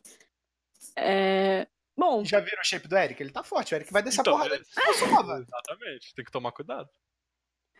Sobre a Vega, é, acho que é muito do que eu falei. Já que até comentei, todo mundo tá falando de DFM, DFM, DFM. E quem mais me preocupava era exatamente a Vega, exatamente pelo motivo que o pessoal falou aí, essa questão de. Acho que quem viu jogos deles, quem acompanhou um pouquinho, não precisa nem ter visto a, a, a liga, mas ter acompanhado, pelo menos ter visto alguma coisa, já era pra estar tá esperando esse carto, já era pra estar tá esperando picks diferentes, especialmente na bot lane. É, o Gadget, ele tem esse perfil que é totalmente contrário ao perfil que a gente conhece de, de, atira, de jogadores que gostam de atiradores, né? De carries comuns. Então ele gosta muito de brincar com esses outros champions. Especialmente, né? Ele traz muito Nico, já jogou de Morgana, enfim. Era já para esperar isso sim. É, o Cartus, principalmente, porque é um, é um pick que ele gosta bastante. E até o maestro comentou na entrevista que eles esperavam, realmente, assim, não foi surpresa. E para mim, justamente por essa questão, era um time para tomar cuidado. A Vega, a DFM, eu, eu tava vendo até. Eu lembro de ter assistido a, a série de final deles com o Skit, e a gente comentou assim: meu, a DFM parece um time muito, muito, muito próximo de um time do CBLOL, ali mais ou menos o. de meio para cima da tabela em alguns jogos. É, a DFM não tem nada de tão absurdo, não. Eles são um bom time, mas em, em um bom dia, eles jogam muito bem, inclusive, mas não tem nada de que me preocupasse tanto quanto eu tava esperando da Vega. Eu acho que a Vega tem esse estilo mais acelerado. O Ananasik é um jogador que é, ele é muito agressivo e ele tenta ser muito participativo muito no começo, e isso me preocupava, porque eu sabia que a NTZ ia estar tá um pouco mais passiva, justamente por essa questão de nervosismo, estreia, então eu estava preocupada exatamente por isso. Eu, eu achei que, né, eu julguei na, naquela, naquela ocasião que é, ia ser muito perigoso para a NTZ jogar o jogo se eles entrassem no jogo da Vega. Então, é, é um time que preocupa, especialmente porque eles têm um ritmo muito bom de jogo, eles aceleram muito a rotação, eles querem muito, eles brigam muito para o objetivo, eles setam visão muito bem. Então, assim, a INTZ não ter se preparado tão bem quanto essa questão da visão, como o Mestre também falou em entrevista, foi para mim foi crucial, porque a Vega antecipa muito essa questão de visão, né, de, de setup, então é, era uma coisa que se a gente não fizesse bem, a Vega ia fazer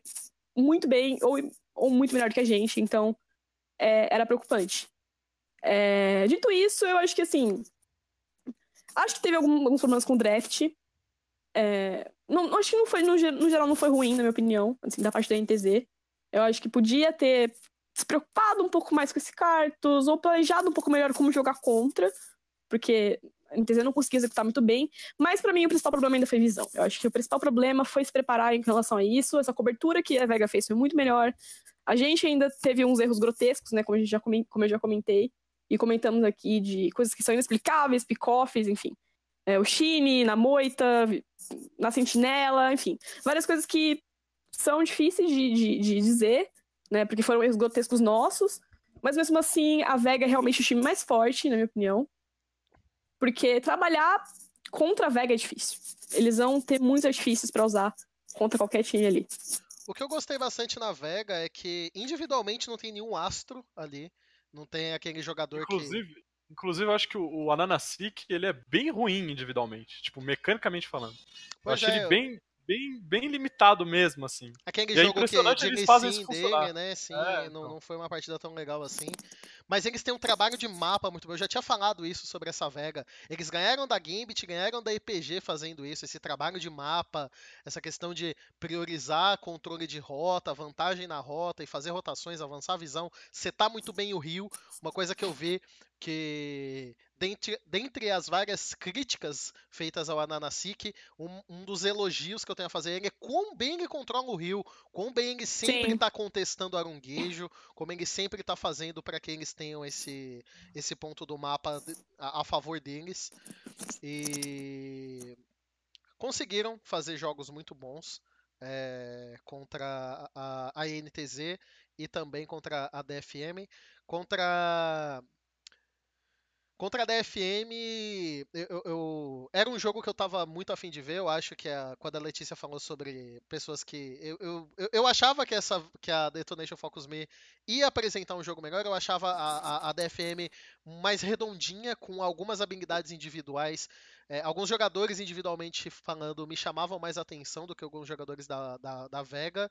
E eu também achava que eles eram uma equipe que trabalhava muito bem essa questão de mapa. Mas eu senti a DFM um pouco mais lenta nesse quesito. A Vega é um time mais rápido. E eu acho que no uhum. jogo dos dois eu consegui ver isso. Não é que a, que a DFM não saiba o que ela precisa fazer, mas ela é bem mais lenta do que a Vega. Eu acho que um outro problema da DFM é um que a gente comentou com um pouco em tom irônico, que o estilo coreano não é bom. e teve, eu não sei, foi o jogo foi o jogo contra, contra a Vega que eles deram uma Kindred pro estilo coreano, ou foi contra o da Mega, não sei. Independente de qual foi o jogo, mesmo ele tendo todo todo o suporte em volta para ele, ele ainda errava e não fazia o que ele tinha que fazer. Eu ah, acho que o estilo o estilo coreano é um ponto muito, muito fraco da, da DFM, que já era um ponto, foi um ponto fraco no, MS, no, no Worlds do ano passado e no MSI do ano passado também. Uhum. Então, eu também achei que a Vega foi o, melhor, foi o melhor time que eu vi jogando no play-in, não só no grupo B. E eu fiquei bem, bem impressionado, porque como eu falei, eu não, eu não sei se cheguei a falar Terra, eu não assisti muitos jogos da Vega, porque eu, eu pessoalmente tenho uma dificuldade enorme de assistir a Liga Russa, isso já é histórico. Então, eu tava meio, tipo, tava indo pelo que vocês tinham falado, assim. E realmente, eles jogaram, jogaram muito bem, velho. Eu fiquei meio surpreso até. Eu até cheguei a comentar com você, com o Beru, ontem, que eles pareciam muito um AG2 do Worlds do ano passado, só que com a bot lane mais ativa, sabe? Que, que aceitava menos. Então, eu tô, tô bem impressionado. Acho que dificilmente não é o time que vai que vai ganhar esse grupo. Tipo, acho bem Uma- difícil que não seja. É, a NTZ Uma que depende, gosto- inclusive, que eles percam pra, ou pra DFM ou pra Mega, né? Pra que a NTZ tenha chance de classificação. A NTZ não depende mais dela. Somente dela, né? E uma coisa que eu gosto muito dessa Vega é. Isso é a questão das escolhas. Que eles fizeram contra a DFM, o Carlos contra a NTZ. Parece que esse time, tipo, vai pegar seu campeão, tipo, assinatura, o Raio da Morte pro Raio da Morte, o Heimer contra o Ceros, e vai ganhar de você. É tipo, é um desrespeito deles, dá, dá uma sensação disso. Pode não ser, mas é, é- Em dois jogos foi o que passou. É, e eu acho bem Depois legal isso. que eles falaram também, como, como a gente falou, na entrevista eles estão muito arrogantes. Não, eu gostaria de ler, eu gostaria de ler um quote aqui, peraí, só deixa eu pegar, porque assim, pra mim isso foi o, o ápice. Uma entrevista que o Gadget deu, que eu vou ler aqui um, um pedaço, que pra mim foi o creme do creme. Ele falou o seguinte, ó. Crime do crime? Foi Creme meio isso. A- o Eric perguntou assim, eh, pro Gadget, né? Gadget é a The Carry da, da Vega. Você acha que a NTZ deveria banir seu Cartus? Aí ele falou assim, eu não acho que os times deveriam gastar seus bans comigo, honestamente. Senão, eles iriam ter que banir pelo menos 25 campeões. Então, assim... Nem é... tem 25 campeões no jogo, mano. Que isso? Eu Ô, acho Meru. que isso aí, eu acho que isso aí é bullshit, porque tem uma jogada que não sai da minha cabeça, que o Mills toma um Q do, do, do Ananasik no Rio. Não era nem pro Mills estar lá, essa é a verdade, mas acho que ele foi contestar a visão no Rio. Ele toma um Q, e aí o Cartus ulta e, e vai, sabe? É um time que joga tão bem em volta, da, em volta do Cartus, que pra mim não faz o menor sentido é, ele não, não, ser, não ser banido. Eu tava assistindo esse jogo com, com o Rafa P, eu acho que tava com ele, não sei se foi esse, mas de qualquer forma, não lembro. Ele, ele, a gente até chegou a citar que, independente do que a NTC fosse fazer em qualquer lugar do mapa que não fosse o bot, ia ser sempre um 5v4, um 4v3, você nunca ia estar na vantagem numérica. Então, para um time que controla tão bem Rio, controla tão bem side lane, como que você contesta isso? Você contesta do outro lado ou lutando para contestar? Lutando para contestar não, não é uma opção se você for fazer isso no top, porque o, o Cartus no bot vai te impactar e vai farmar e vai ganhar e vai ganhar o, o- a, a runa dele lá, que eu esqueci o nome. Então eu acho que é bullshit ele falar que não vale a pena banir o Cartus dele, porque eu acho que vale muito a pena banir o Cartus dele, cara. Vale, É, ele- Mas, mas o Cara, ápice é que, assim... Ele, mas que ele tá no dele, pô. dele é enorme, É, ele né? tá Tipo, no dele, ele tá no dele. E, e, assim, o que eu achei meio, meio, meio wow, assim, é que ele falou, meu, você vai ter que banir 25 campeões, porque eu não vou jogar com o Carlos, mas vou jogar com outro que vai ser tão bom quanto. Assim, é, foi, foi a impressão que deu, né, a fala dele. E, e eu achei, assim, o ápice, porque, meu, eu, eu não acho que eh, mecanicamente individual ele é absurdo, não. Mas, assim, eu acho que o time dele como um todo é um coletivo forte, realmente. Eles têm essa questão do controle, né, de, de objetivo, do, do mapa, que eles fazem muito bem. Mas eu acho que tem como se preparar contra isso, tem como punir isso. E foi isso que a NTZ não, não trouxe tão, tão de uma forma tão legal, né? Eu acho que eu acho que pesou muito o nervosismo dos meninos também. Eu achei que a, a NTZ tava bem passiva, aceitando muito o que a Vega tava fazendo o tempo todo. E, e isso, como eu falei, já tinha falado antes, quando eu publiquei a matéria, eu falei, meu, se isso acontecer, vai ser difícil pra gente, porque os caras vão estar sempre um passo à frente, vão estar sempre é, vão impor muito esse ritmo deles, impor muito essa, essa força que eles têm, que é a principal força da Vega, então vai ser difícil, vai ser complicado. Mas assim, eu é, fiquei meio incomodada com a frase dele sobre o Envy, porque eu acho que o Envy é muito bom. Eu acho que realmente o que o Envy jogou ali não deu pra mostrar nada, né? Então, assim, eu fiquei. Particularmente foi uma ofensa, assim, acho que pra todo mundo que, que gosta do time, acho que o time bom foi, pesou, né? Acho que foi complicado ouvir isso. E mas ele tá no direito dele de falar, né? Porque, meu, tá ganhando e ele vai achar o que ele quer mesmo. Mas o No Man's não é nada espetacular. Inclusive, eu tava. Comentei a mesma coisa, o Skit falou isso também. Que o No Man's. Ele. Na, na rota, ele não é, não é bom. Assim, Envy é melhor. A gente acha que o Envy é melhor na rota. Mas tem essa questão do mapa mesmo, do time todo, que é bem mais complicado. Sim. E vamos ver como que vai ser no, no próximo dia, né? Porque vai ser um outro jogo bem complicado, na minha opinião. né? O ponto forte desse time realmente é como eles trabalham o mapa e como eles fazem o trabalho global deles funcionar. É, e eu acho que uma coisa sobre russos, né? No caso do Gadget, um bielo russo, né? Mas eles são sempre uma equipe muito confiante, né? Sempre os, os, representantes. A Albus Nox também tinha toda essa confiança em fazer jogada deles. E uma coisa que eu vejo o cenário russo fazer bastante, que eu vejo que. Tava até isso na entrevista, acabou passando despercebido é, para algumas pessoas, mas eu, eu, me atentei bastante nisso.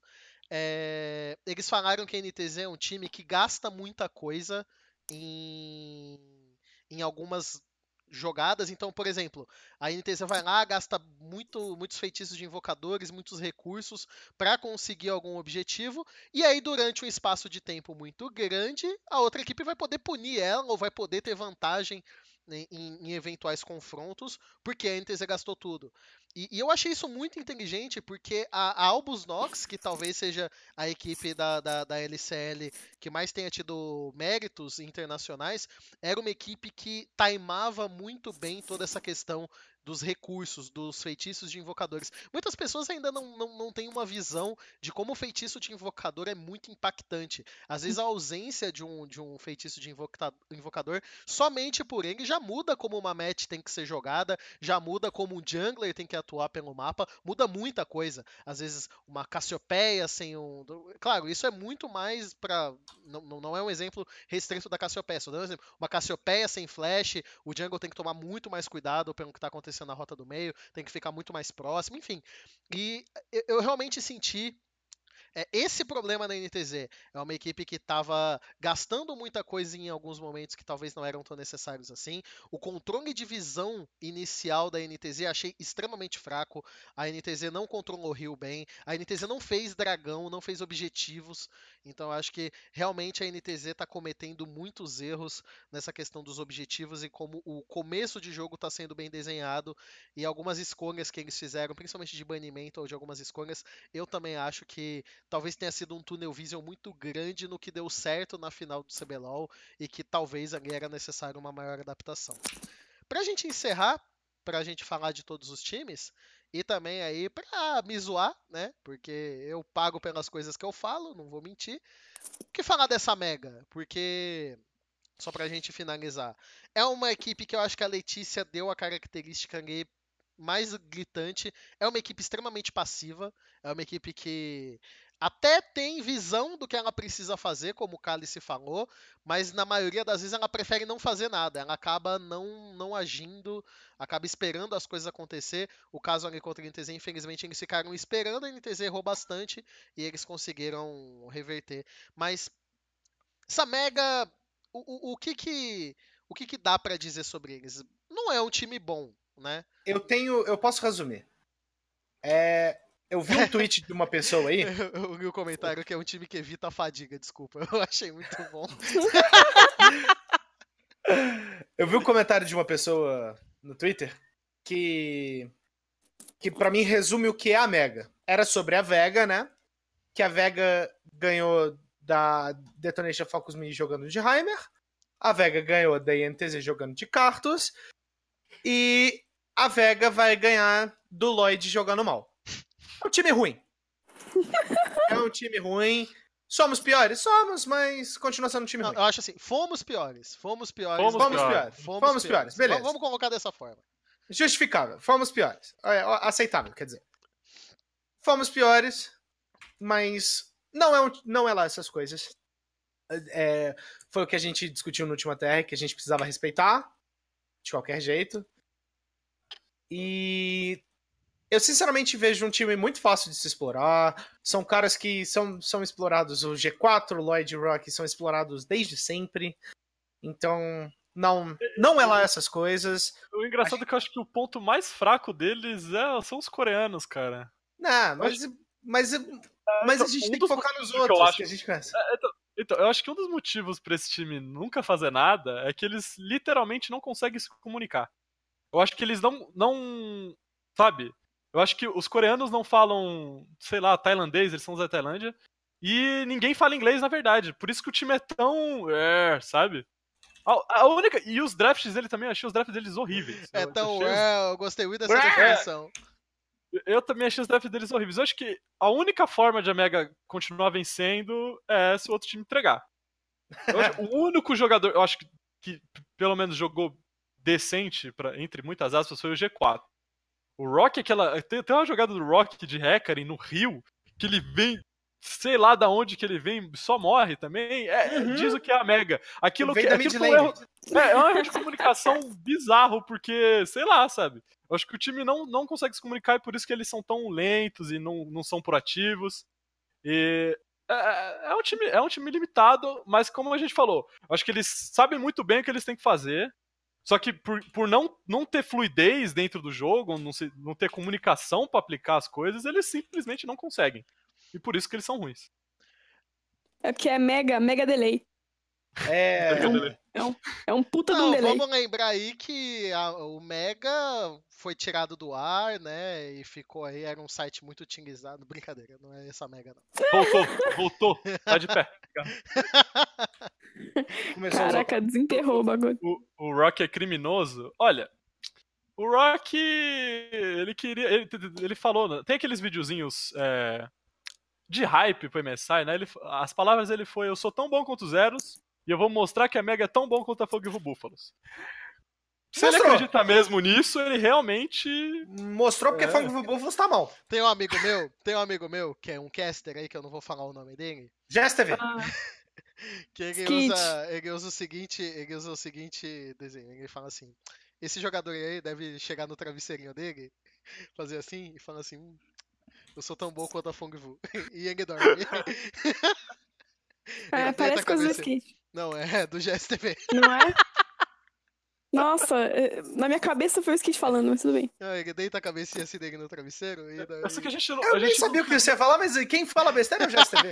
não- Isso me lembrou que a gente te- que teve, fala, presenciou, a gente presenciou uma coisa que a gente não comentou, que foi o foi, foi torcedores de uma época onde a LCK dominava, vendo o último jogo do grupo A e perdendo completamente a sanidade mental, foi uma das coisas mais engraçadas que eu vi durante aquele jogo, foi o pessoal Mano, O resto dos dois neurônios do Tiers foram embora. Mano, eles aquilo. desistiram. Quem não desistiu daquele jogo, cara? Mano, Eu quando você achei pensa assim, quando você pensa assim, aquele jogo, ele teve até o plot twist. Porque assim, quando ele acabou de fato, você pensa assim, acabou. Eles vão puxar mid e ganhar o jogo. Daí o cara dá um TP no top, tipo, full vendido, tá ligado? Mano, eu tenho certeza, eu falei pro Cálice isso. Ele deu aquele TP no top e ele falou assim: rapaziada, vou puxar o top, puxa o lane aí. E os caras falaram assim: irmão, dá pra ganhar o jogo. Aí ele, ah, é mesmo? E vão- juntou com eles de volta. É, é aquele lance de solo kill que você não se liga, tá ligado? Tá tão bitolado numa o ideia. Zero, o Zero- mano, o Zero estava tão fora do jogo, tão fora da própria comunicação do time, que nem quando ele ganhou o jogo, ele viu que ele ganhou o jogo, cara. Esse jogo eu Impressionante. vou. Eu vou beber pra Impressionante. esquecer. Eu quero beber pra esquecer o que aconteceu. O Zeros me obriga a beber. Mano, eu quero Sim. beber pra ficar igual o Zeros. Doidaço. O, Skit falou mais cedo que ele não via, não via magia, só magia negra. Se isso que ele fez no final do jogo não foi magia, o que, que é magia, né, velho? Pelo amor de Deus. Pelo amor de Deus, esse jogador é incrível. Mano, imagina os Crashtel e os Zeros no mesmo time. Ah, não. Nossa senhora. Você Aí, não assim. fala do meu menino, porque Carastiel, o Cruel, é muito bom. Crashtel é o menino da magia, ué. É verdade. Vocês podem ficar com os números, eu prefiro a magia.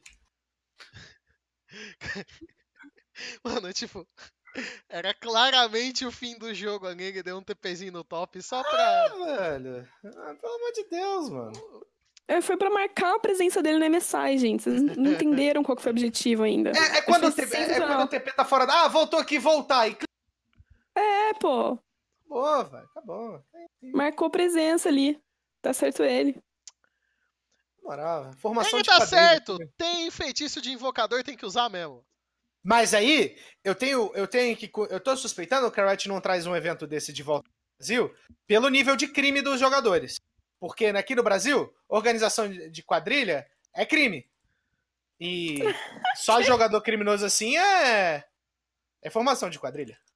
É Tá. prisão. é prisão. Acho que chegou nesse assunto, a gente já pode encerrar o programa. Graças a Deus. É, não tivemos o skit hoje, porque ele tava aí meio cagado, segundo palavras dele mesmo. Mas... Eu não quero saber se é no sentido figurativo ou no sentido literal. Jamais saberemos, assim como também jamais saberemos como seria o Flamengo no MSI. Então fica olha, aí olha o convite. paralelo, olha, o- aqui, Olha, velho. olha aqui, olha aqui, olha aqui. É, finalização de programa. Eu preciso ir porque eu preciso ir trabalhar, rapaziada. Inclusive, fica o convite aqui para vocês. É, amanhã é, tem as finais da BPL, que é vários campeonatos de vários jogos da BBL, que é a mesma empresa que faz o circuito desafiante. Eu vou estar tá na final do Paladins, vai ser triple casting, então eu vou participar pela primeira vez de um triple casting na final de Paladins da BPL. Vou estar tá com o Hades e com, não é aquele Hades. E com o Mustela, então a gente vai fazer um triplecast de Paladins. É um jogo bem legal, mais legal que Overwatch, falo mesmo. Overwatch? Overwatch. Overwatch. Overwatch. E então é isso, eu tenho que ir pro estúdio pra gente fazer os ensaios e ficar tudo bonitinho para amanhã. Obrigado para todos que assistiram o ATR, não esqueçam de se inscrever, compartilhar, mandar papagaio periquito e pro seu golfinho o link para quem possa assistir. Deixe seus comentários, sugestões. Se vier falar que a gente passou pano para jogador, eu vou tiltar, entendeu? Porque não passamos pano nenhum em nenhum momento desse jogo. Desse, eu não passo pano nem pro meu filho, velho. Pelo amor de Deus, vou passar pra Marmanjo que não, nem sabe como existência, você vai se fuder, rapaz. Não é que não xingamos os caras de palavras feias, que não estamos criticando e vocês precisam aprender isso. Vocês não, algumas pessoas, porque vocês que assistem a TR são lindos, maravilhosos, cheirosos e dengosos. Viewers da TR são anjos. Eu, eu, eu gostaria de utilizar palavras que vocês nem imaginam que existem, porque eu ia inventar na hora para xingar os jogadores. Mas é eu não posso. Então é isso, muito obrigado despeço-me de vocês e deixo para que meus companheiros também se despeçam e até o próximo programa. Fiquem ligados, provavelmente vai ser no dia 8, mas a gente avisa com antecedência para que vocês possam nos assistir. Tchau, tchau. Tchau, tchau, galera. Confesso para vocês que dá pra torcer pra NTZ passar assim, e eu quero que a NTZ torça só para espancar os russos. E é isso aí. É, boa é, tchau, sei lá, não é boa noite, né? Não se é fala boa, boa tarde. tarde. É boa tarde. Eu falei boa noite?